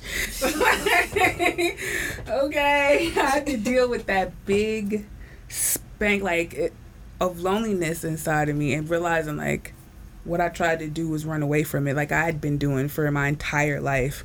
That's when I recognized, like, oh, you're pushing yourself too hard in a direction that you don't really need to go right now, especially after the things that you went through. Wasn't giving myself credit for like resting and really figuring out, well, how do I really feel about this? Mm. That was the big moment where I learned, like, I can't fight myself on these things anymore. Who was that Sadhguru that said loneliness? He was like, How could you be lonely? That means you don't really fuck with yourself. Like, how are you? Mm-hmm. You don't fuck with you, basically. He didn't say it like that. He said it in a real, like, Indian guru way. Right. But how I interpret it was like, damn, you don't fuck with you like that? Like, what you running from? You know what I'm saying? So that's what made me value rest and then learn, like, even with money, like the flow of how sales kind of work. Like, July is supposed to be the summer slowdown. Any reseller could tell you that your sales ain't to be as high because people are out and about mm-hmm. buying shit and traveling, happen all the way across retail. So that's something I had to get used to last year. I didn't know that shit was happening. so I was fucked up. Anyway, this year is a little bit easier to deal with. But also knowing when like the flow of money not coming in as much as one week, that might be a signal for me to rest and to focus more inwardly as if for just going out and getting it and, you know, constantly trying to hustle up a couple of dollars.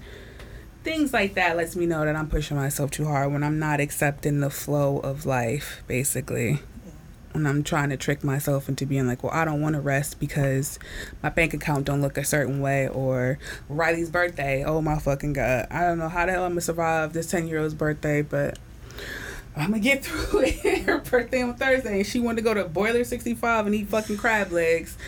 She looked me dead in my face and was like, "I want to eat crab legs for my tenth birthday."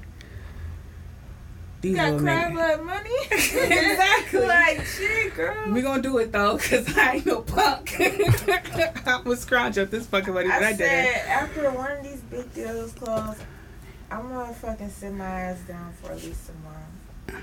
Yeah, I just, I've, you know, Tony, you know how I used to work before I got laid off too. It's kind Mhm. of like I'm tired. I didn't realize how tired I was until I got on unemployment. So for like, it's just, you know, I I feel like what y'all said is a lot of what I naturally do mm-hmm. is I always tend to my energy. So when like I said when my energy wasn't in writing, like I started writing another day and maybe got like a sentence done and I was like, mm, no. Yeah. Writing's not for today.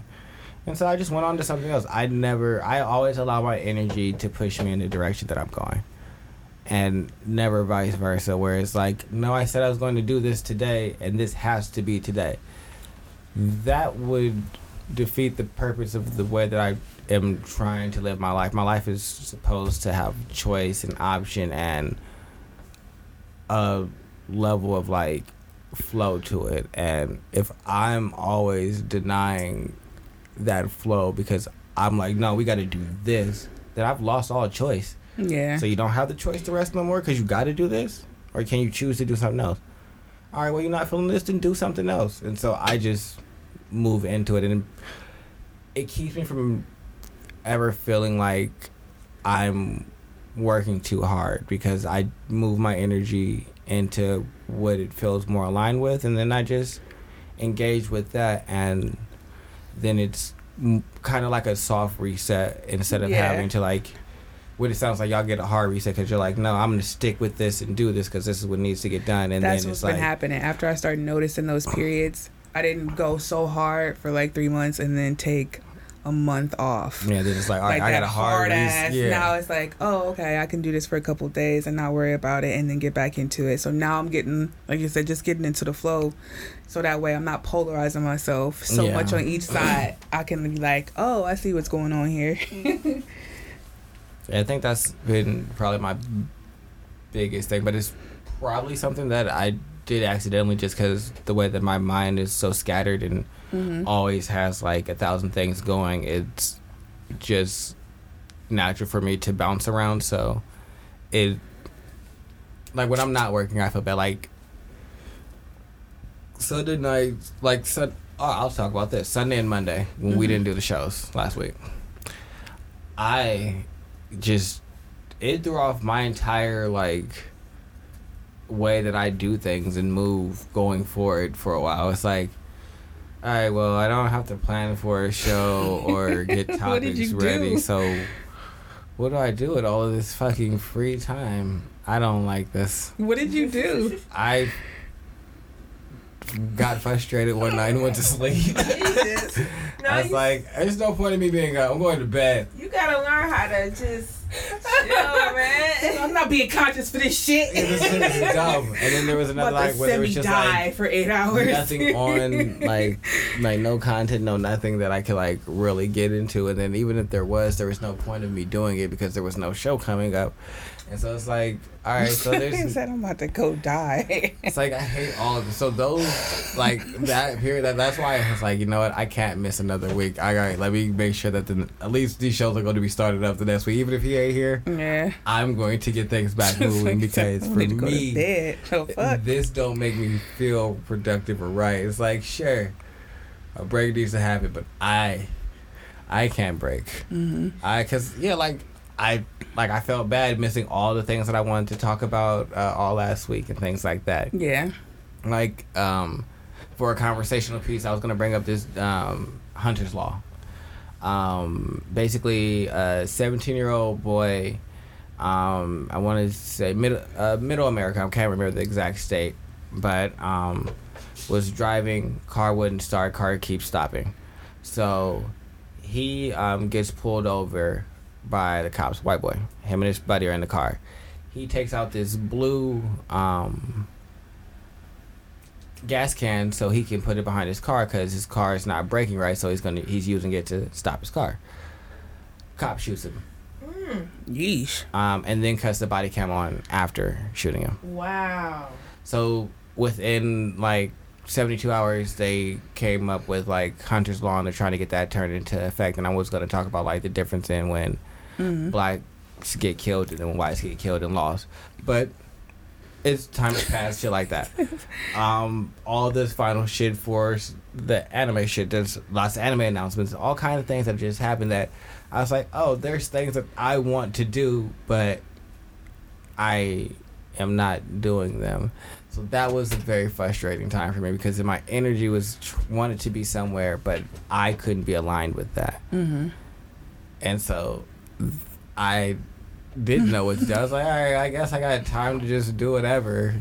Fuck Say off. walk around. It's like, oh, I don't know what to Hopeless. do to myself. Yeah, I don't know what to do. Damn. Yeah, Take like- a walk? No. Because, do like, a puzzle. Read? Hell no. And it's not like that. It's just like I'll play like Pokemon for like a couple of hours, like a little Mhm. card game or whatever, and just like bullshit. But after so long, I get bored of bullshitting and be like, all right, well, I need to get back to doing something and like ab- absorbing some type of information and content or putting out some type of information or content, be doing something productive. And so, yeah, I always the only other thing that I really enjoy doing is reading. Like I'll read and I'll do that for hours, but then if I read, you might not hear from me for the entire day. I'm like, I'll ignore my phone. I'm in the whole thing, and like I'll check my phone maybe every four or five hours, and be like, oh, Are you you into there med- messages. you are you any you in into meditation, right? Are you in into meditation? Not really. I've been getting into hypnosis lately. Like that sometimes helps too, you know, Mhm. To help me relax. I mean, maybe you should try that. I mean, just to fill in the time and just I don't. I guess that's the. It's weird. I don't like. You would think I feel wound up, Yeah, he don't see a problem with all that. but I don't. I'm, Well, we don't he don't I feel don't- like he need to change. it's but a- I know that. I- but that's the thing. Like it sounds like I, I'm a very wound up person, but the flow of it is so relaxing to me. Like Mm. when I feel wound up more is when I'm not doing anything, because that's when I'm just like, all right, well, I'm just sitting here doing nothing. See, I just I'll watch a show. Like watching a show for me is cool. Like I've started Seven Deadly Sins, okay. and like I'll watch. I watched like four or five episodes of that before I went to this went to sleep the other night. And so like I like watching new shows and things like that. So it's not like I don't have moments of rest, but I just think the majority of my day is not going to be spent like that, unless it's like. It has to have been the goal. Like Mhm. I'm taking vacation or I'm going to be doing something with somebody else and so my energy is aligned with hey, we're going to go out here and go do this. So sure, I'm not necessarily being productive in the traditional sense, but I'm engaging with other people, building bonds, memories, moments and things like that. So as Yeah. long as it's me doing something, I'm pretty happy. But if we're just sitting there, not speaking, and looking at something, or we're just looking at each other and not really having conversation, I'd rather be working. Mm. hmm I don't. want- I don't know why we got to look at each other and not say anything. and I need it to be something of substance as well, I need to work. or or work, or because like shit, we could talk about um legacy. Yeah. Like I had seen a video a couple of days ago where um, a woman was talking about uh, her great grandfather was basically a millionaire, hmm um, and he had left his um, her grandfather. He had half a million dollars that he left to all of his kids and everything. So her grandfather got, I believe it was two hundred and fifty thousand dollars. Yeah, somewhere in between two hundred fifty to four hundred thousand dollars, and then he broke a, the other hundred thousand or so between the rest of like the siblings that weren't like his actual kids, just like family members and things like that. But by the time that the grandfather passed, he was living in a trailer that he didn't own. Mm. And so it was like, do you think that that's the fault of the great grandfather because he didn't instill these lessons of how to like maintain wealth in his child? Or do you think it's the child that didn't value those lessons and really like internalize them because he grew up in a place of position that he didn't value that legacy and like what it really meant? The second one. And so I just so, but yeah, I just think that that's like a. I guess that's how I see everything that I'm doing. You everything is supposed to be like a stimulating thing. Yeah, like every conversation should be like something like that. Like how it started off. Like, all right, now what are our thoughts on that? Like, it needs to be something that's Yeah. not like, oh, I was at work and this guy did this with this chicken. Can you believe that? I don't give a fuck. I sincerely don't. Because, no. What they're doing doesn't matter to me. I'm more apt to being like, yeah, when we talk, but I appreciate silence just as much as I appreciate talkie talkie. I'm a real. I'm not a. Are we, what are we sitting in silence and doing?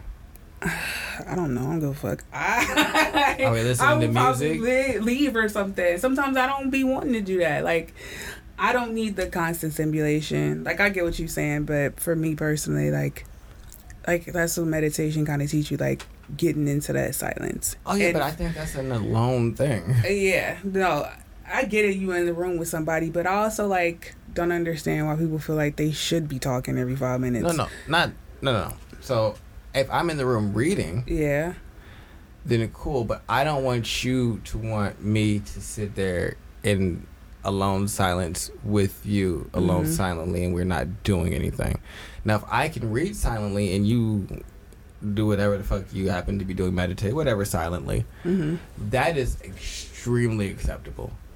That I think is a completely valid way to engage with each other and share space, but not necessarily have to fill it up with useless talking. Yeah. But I don't think that you always have something to say. So no, I'm not advocating for that. So I do think like, hey, I'm gonna read this book, but I also kind of want to be around you, but I don't really have like a whole lot to say, and you're gonna be doing whatever you're doing. Maybe you're sitting over there meditating, or you're doing some yoga, or you're selling stuff online. Whatever you happen to be doing, that that's your quiet time and your, but you want to be around. I think that that's a completely normal thing. I don't think that you should have to talk, but I I think it's weird when people want you to be silent, but also like be silent with them and not be doing anything but focused on them. And then the conversation is about dumb shit. It's like That's understandable. I don't want to do this. I don't want to be silent with you and also have to focus on you. Yeah, I'm trying to get to the point where now I'm delving into.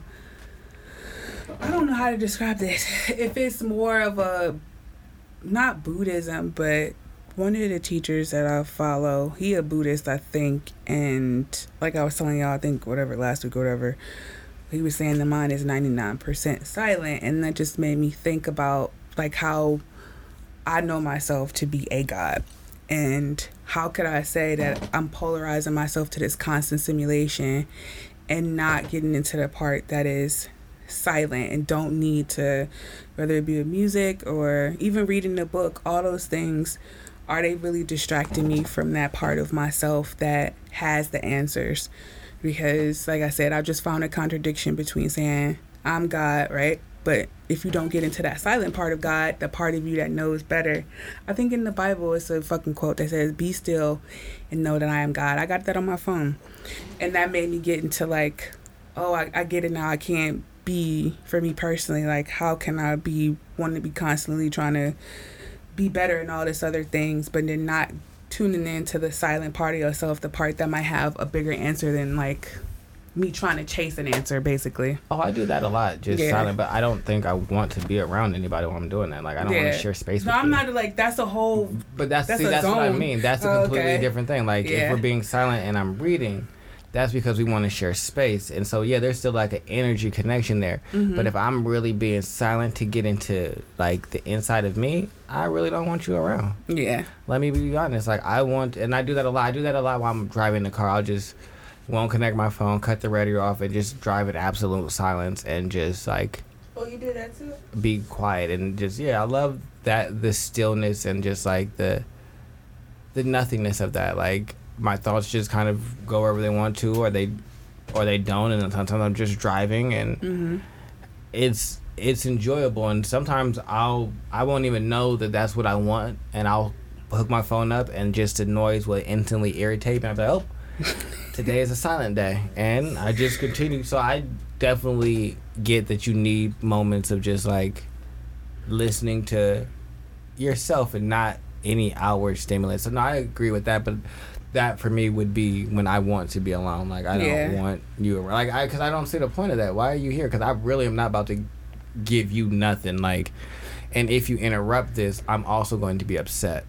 Why are you here looking around like? Yeah, and why you keep staring at me? And like, why are you? Why are you in my mind like this fear yeah, like of my sphere of energy is just like this whole bubble? trying to just. You ever be fantasizing about somebody and then that person calls you like you not fantasy nigga like You're not supposed to be here. Like, nah, you speaking. You got You hush. words. Yeah, I don't want- Like my ideal of what's Come going on in my mind and what you're doing don't match. And they don't match. I don't want the this for me. reality of you right now. Go away. Yeah, and it's not even that I don't like you. It's just right now, what everything Not that's happening in my mind Yeah. is perfect. yeah. And I would like to stay here and not really engage with I wouldn't engage you. the reality. You be saying things that I don't want you to say. That'd be the worst. Like, you be like, "What? So you just decided to have your own mind? Why did you speak today? You didn't." Why did we have this? And it's not even like, why did you speak today? It's just like, It's not what I want to hear, I, nigga. like, I fuck with you, but sometimes you just say things that I don't necessarily want to hear. And I'm Yeah, just it's like, not a part of the fantasy. Like, Maybe I should tell you the fantasy. No, you'll ruin that. yeah, you're not, you're not gonna live it out the way I want you to. I'm not gonna do what I need you to do. Mm-mm. Yeah, so no. So how do y'all know when y'all getting too comfortable? What's the one where you notice like I am in a comfort zone and I need to get out of it? What do you mean? Like, How do you know when you're not pushing yourself When I'm being fake productive. enough? yeah, when I'm being fake productive or I sleep in a lot, Mhm. like Yeah. I I sleep until like 10, 10 30, which is fine. If I'm sleeping until like 1 o'clock, 12, and I was getting to that because I was drinking a lot, and I was just like stressed. And I'm like, how, how can I avoid getting into that all over again? You know, that's why I started, you know, doing, I do the hypnosis when I go to sleep, you know, now and I've only been doing it for about a week. Like lately, it's been fine. Like I've been fine, but how do I keep keep myself from going back to that slump? I'm like, well, I need something positive to listen to while I'm asleep. Yeah. Before I go to bed, or relax my mind before I go to bed, and you know, besides weed, I don't drink as much as I used to. I used to get passive drunk. But now, even with my boyfriend in bed, he doesn't know. Like I'll play the stuff outside, Mm-hmm. and he'll want to wake up and go. And I told him what was going on. He's like, "Really?" I'm like, "Yeah, I've been playing Michael Sealey." Yeah, I remember Michael Sealey. You know, some crazy shit I used to do. Uh-huh. So right in the middle of my ex husband's fucking alcoholic journey, I would just sneak and play like quit drinking hypnosis. I was desperate. Oh my god, you just brought up a whole fucking world of trauma. Did I don't want to talk about it. Did it Hell work? no, that shit never Didn't work with him. Didn't want it to fucking work, little With, bastard. with, with me, it, it did. I mean, because you have to want and, hey, and be you open. shut your mouth. Right. I didn't know. Right? and you have to. Right. I didn't know. Like me and both You see how now I'm like, You have to be intentional. You can't hypnotize a nigga on, on the sneak tip. I don't want to talk to you. That's why I just made my Well, the thing hurt. Like, was, he didn't know I was playing it, but we both have the same goal. So I'm like, so yeah, probably worked more for him than it would, you know, for somebody who just wants to lay the fuck around and not do shit like fuck. this yeah, I didn't understand that concept before. Like, I was just like, hmm. Like maybe I just hypnotize him. Maybe he'll want to get I don't want to talk to y'all. Why'd you bring it up, All right, Trina? so the way I'm that sorry, I I, know. the way that I know that I'm, uh, uh, what is it? With, oh, the way that I know that I'm getting in too comfortable is definitely my sleep pattern as well. Like, Mm-hmm. like I said, without doing these two shows, I've been up to three o'clock in the fucking morning, Mm-hmm. which means I don't get up until at least ten or eleven. Unlike Trina, that's me cutting the tail end of. That's me cutting it really, really close to like. Because once I get up, let's say I get up at ten, I'm probably not getting out of bed to ten thirty. I'm gonna get high. It's eleven now. I gotta. I want to grab me a little something to eat, and it's already two, and I'm no longer in the writing room. Really? Yep, it's that easy for me to miss my window of like hyper productivity, and then at night when I get super productive, it's never on like a analytical side. My nighttime productivity is more creative and experimental. So that's when I do a lot more work on like my other story that's fantasy based and everything like that. Do a lot more work on that at night. In the daytime, when I'm more analytical and more like this, it means this, means this, means this. That's daytime. That's right when I wake up. I'm very focused, one train of thought. See, it takes me a minute. Like I get up because if we make phone calls, we don't do it until after lunch. Mm-hmm. So I'll get up and I need to take my time getting up because I'm a slow get. Even though I'll be up, it's like, well, let me check and see if I got anything email. Blah blah.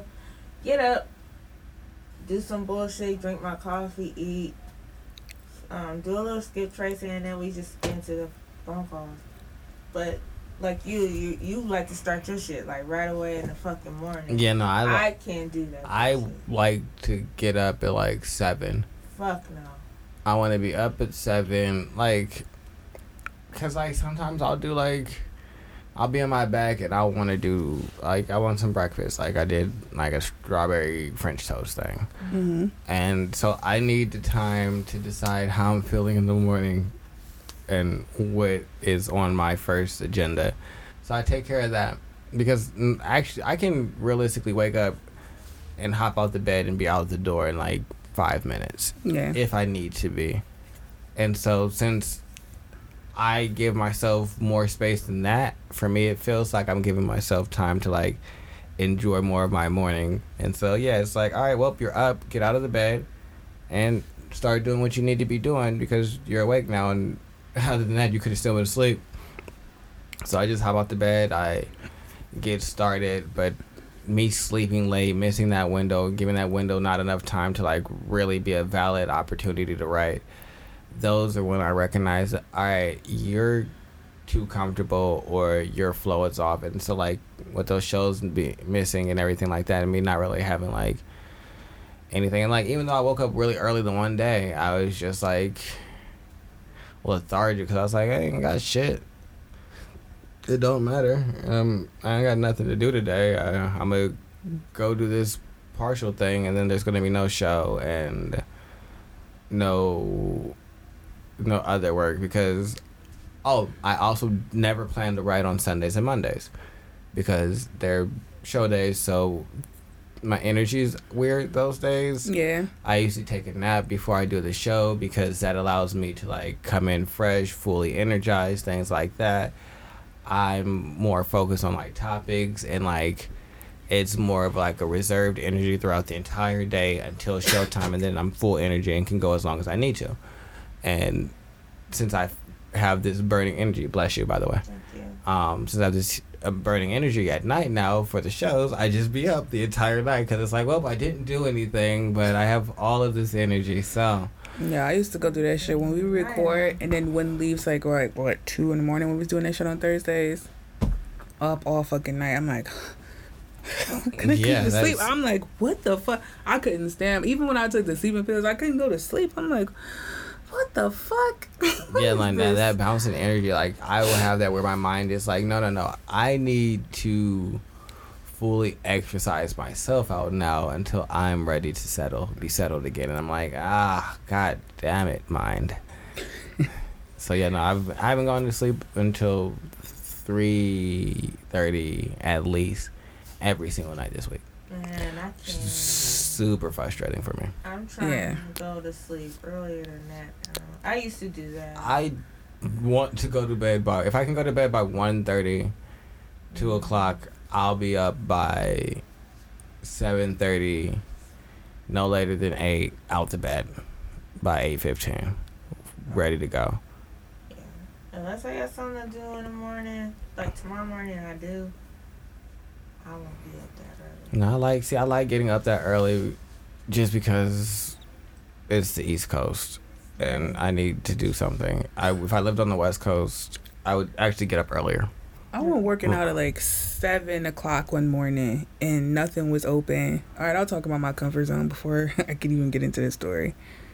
But my comfort zone was not like just being on go mode and then not getting into what I really needed. Not to into that part of me that was like, knock knock bitch, you probably got something to deal with. My comfort mode zone was just let's just keep going. What do you need to stop for? This feels good. Getting caught up in that one polarized part of it and then crashing. So like just being polarized, just being dragged back and forth and not getting into know internally, well, how do you really feel about this? Because now you addicted to the high of these things. And I didn't know how to just be like, well, maybe you really don't like that, or maybe this is the truth of the situation. You're not seeing things clearly because you always on go mode. We need to stop because I was like, there was nothing in my family. Like my mother worked crazy hours, my father worked, so I never saw like rest being a priority. Rest was something that was you don't think about. There's no time to rest. What the fuck? What you need to rest for? What is all this getting to know yourself things? like, so I was saying that that at first for a real super long time. Like, I didn't know how to really tune into myself and just really get to know this part of myself that I was ignoring all those times. And they caught up eventually because Mhm. I'm under the guys like your bad parts really run your life, not the good parts of you until you get to the point where you can deal with the neg- those negative aspects that really rule a part of your life. Like, well, part of me that said that like, you know, things can come when they come. You got to be patient, not when you think a thing could come. Having that flexibility was something that I had to learn to get comfortable with. I didn't have a lot of flexibility, really. I have, I need to lot of patience. also. Yeah. I it's, it's sometimes frustrating. It's like, well, shit, I done worked over a month on this one deal and blah, blah, blah. I'm like, the guy's like, yeah, Right. when I say it's gonna come. I As a matter of fact, you need to be working on other shit. Yeah, I start with the affirmation. I find Yeah. one that says patience is action. So I repeat that to myself when I'm feeling a tad Patience Bit- fucking frustrated. Yeah, action. patience is action actions. Okay, 'Cause- I have to remember that. because you actually doing something. You I being patient. They don't put that on my phone saver. I need to be reminded of that. Yeah, like I got a whole little affirmation list of just what rest means to me. Getting mm-hmm. to those parts, so I'm not just continuously going trying to ignore bigger fucking problems. That was my comfort zone, ignoring, ignoring shit, and then not want to deal with it. Like being in la not not la la land, but you already know how bubbly I am mm. and how I'm just like, what are these feeling things? I didn't want to do that. But anyway, so back to the East Coast story about how don't shit just be going on. Like, when I'm ready to work out, I'm ready to, like, once I finally get out of, like, it take me forever to get out of bed, but once I finally get over that part, I go. so after that, I'm gone. And when I decided to wake up at seven in the morning to go work out, it wasn't nothing open because I zoomed out the house Yeah. and I can't work out on an empty stomach. I'll get nauseous. Really? Now I'm looking for somewhere to eat and ain't shit open McDonald's. I'm like, I don't want to feed myself this garbage. Yeah, when I used to get up and up to work out, I used to get up at the same time. Like I used to try to get up at like six in the morning, and I felt like when I do that, I come home, I immediately just want to go to sleep. hmm And even though I have to eat, I was like, I immediately just want to go to sleep, and I won't get up until noon. Like to me, I'm like, no, I can't. If I'm gonna work out, it has to be at like 10, 11. Yeah, 'cause No, I I was just can't. waking up at seven in the morning Mm. and then staying in bed till like nine. I'm like, is am I supposed to be up? Because now I'm just like tuning in. Like, should I get out of bed and start my day and get all of my me priorities out the way first? That way, by the time nine o'clock can roll around, I'm ready to get other aspects of my day started. Cause that's what I was like. Maybe that's what's going on with my body. Maybe body is like, ma'am, up be up now. and I'm just not listening. Like, no, I'd rather not. I'd rather just scroll here. Nine o'clock come around. Shit is open where I can eat a semi-healthy meal. That's a bad on my part. I shouldn't be eating out every day, but I do. See, nah, I like if it was on the West Coast, I'd get up at six o'clock in the morning. Mm-hmm.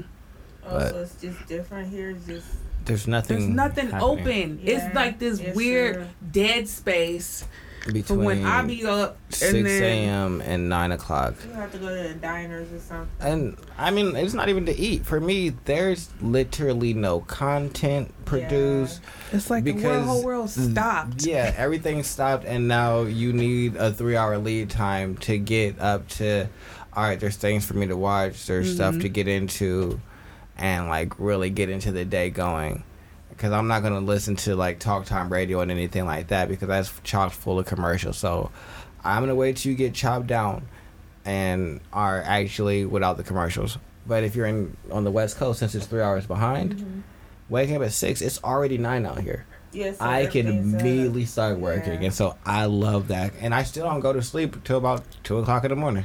You and I be up like pew pew pew, and then the world be like, sit down. I'm Yeah, no, you I can sit do it down. nice. Be like, God damn. One thirty to if I go to sleep at one thirty, probably. Well, if I lay down by one thirty, you know, falling asleep probably at like two.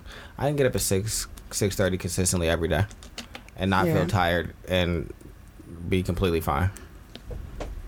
I really only need about four hours of sleep, and that's how I know when I'm being too comfortable and I'm just lazy. It's like, all right, you're getting an absorbent amount of sleep. Your sleep hours are this late three p three a.m. three thirty, and then you're not wanting to get out the bed, and you have things to do, and so you. Uh, while I recognize that going to sleep at three thirty four and getting up at seven doesn't sound appealing to you. See, look, Get your ass up, unless I'm nigga. on acid, no, I need to. I need my six to eight hours of sleep. Cause if I'm not, Trina don't get her six to eight hours of sleep. Katrina is mad for the rest of the day. If I get more than six hours of sleep, I find it really hard to get out of the bed. I don't want to wake up. I just want to lay there and just continue to sleep. And so then I'll cut alarms off and be like, well, I'm going to have no alarms for the rest of the day. And then I wake up at noon like, fuck. You woke up at 8 and decided no alarms, and now it's noon. Look at you. The fuck are you doing? so, yeah, no. That'd be the bad part. Like, why are you beating yourself up for rest, nigga? That's wild. because it's unneeded. It's not like I was really tired. It was just like I just get into a mode where I was like, "Ah, I'm not getting out the bed. And it's Mm. only when I get extra amounts of sleep, and then I'd be like, ah, more sleep and more and more and more. And like, that's not what we do. You can't just be obsessive about sleep. Because I'm having an obsessive personality. So once I enjoy something, I'm like, because I don't hate sleep. I just think it's relatively useless if you want to be productive. Can't sleep and be productive. Those things don't go They, together. they don't. So right. I mean, if I want to be productive, sleeping is a pretty useless uh, tool. Until it's nighttime and then my four hours, five hours come and there it is. but yeah, you guys got to stop that toxic positivity. Oh yes, please do. Be I'm happy. exhausted. Bitch, if you can do it, I can do it. Shut up. I think there should be a demotivational speaker. If you can't do it today, don't do it. Someone that just is online and like Punk the opposite ass. of a motivational speaker. Chewing gum. Yeah. Just Just sit, sit your ass on the You ain't about couch. do shit. Don't do nothing. Just- We, do we nothing. chilling. Don't put We that chilling. hypnosis Go, on. cut that shit off. Stop. Close that book. What the fuck is you doing? Smoke Why that- is you smoke reading? that weed right there. Take that acid. Yeah, Take right that extra hit. Yeah. Tony, you don't need to get out of bed right now. Not at all. Yeah, a very 12 o'clock in the afternoon. Yeah, I think the people that have toxic positivity need a deep motivational speaker to help them out. hey, do you find it hard to get rest and stay at home? Do you always feel like you're on the go, but you would like not to be? We have the answer. The demotivational speaker. You know what? And would- you can get access to all of their speeches That probably for one price of nineteen ninety nine monthly. that probably blow up on Instagram or Facebook. If you put like a Demotivational speaking, demotivator. yeah. If you just became a demotivator. I mean, I think it's a good idea. I just have no desire to like put my energy into it. I, I, I give good ideas to the universe all the time that I know I have no idea, no desire to use. I'm like, I'm gonna have to put that in my um, Lazy as us Instagram bio. bio. I'm a you're demotivational speaker. Check out the link below. If Yeah. you're not as lazy as us three when it comes to social media, please, please do a demotivation video and content. I will laugh at that. Y'all better a whole channel, just a Yeah, whole just- page just on that. dedicated demotivation. Look at y'all getting free game here on Conscious Reconstruction. Yeah. we don't want to see nobody not chasing that bag. Hell Not at all. But other than that, we That's too, will. it's too exhausting. I'm telling you, it, it is. I am fucking exhausted. Yeah. Like every time somebody says no, they don't want to sell, I get up ser- seriously upset. I just be like, why crazy. not? Your house is She trash. crazy on the mic. you sell it already. mic. You owe like thirty thousand dollars. She The fuck are you hanging on on the this? mic, man. She's On just course. crazy on the mic. Ain't gonna get shit at auction anyway. no, I don't want to sell. Well, she's hostile, so we're leaving. this has been conscious no, reconstruction. let me keep going. No, no, I'm go out of ahead. here. Make sure you like, share, subscribe, or dislike. I am not biased. Just you know, get us out there. Engagement. But yeah, make sure you follow us. It's Ash and Trina is still going off in the background, and we're out of here.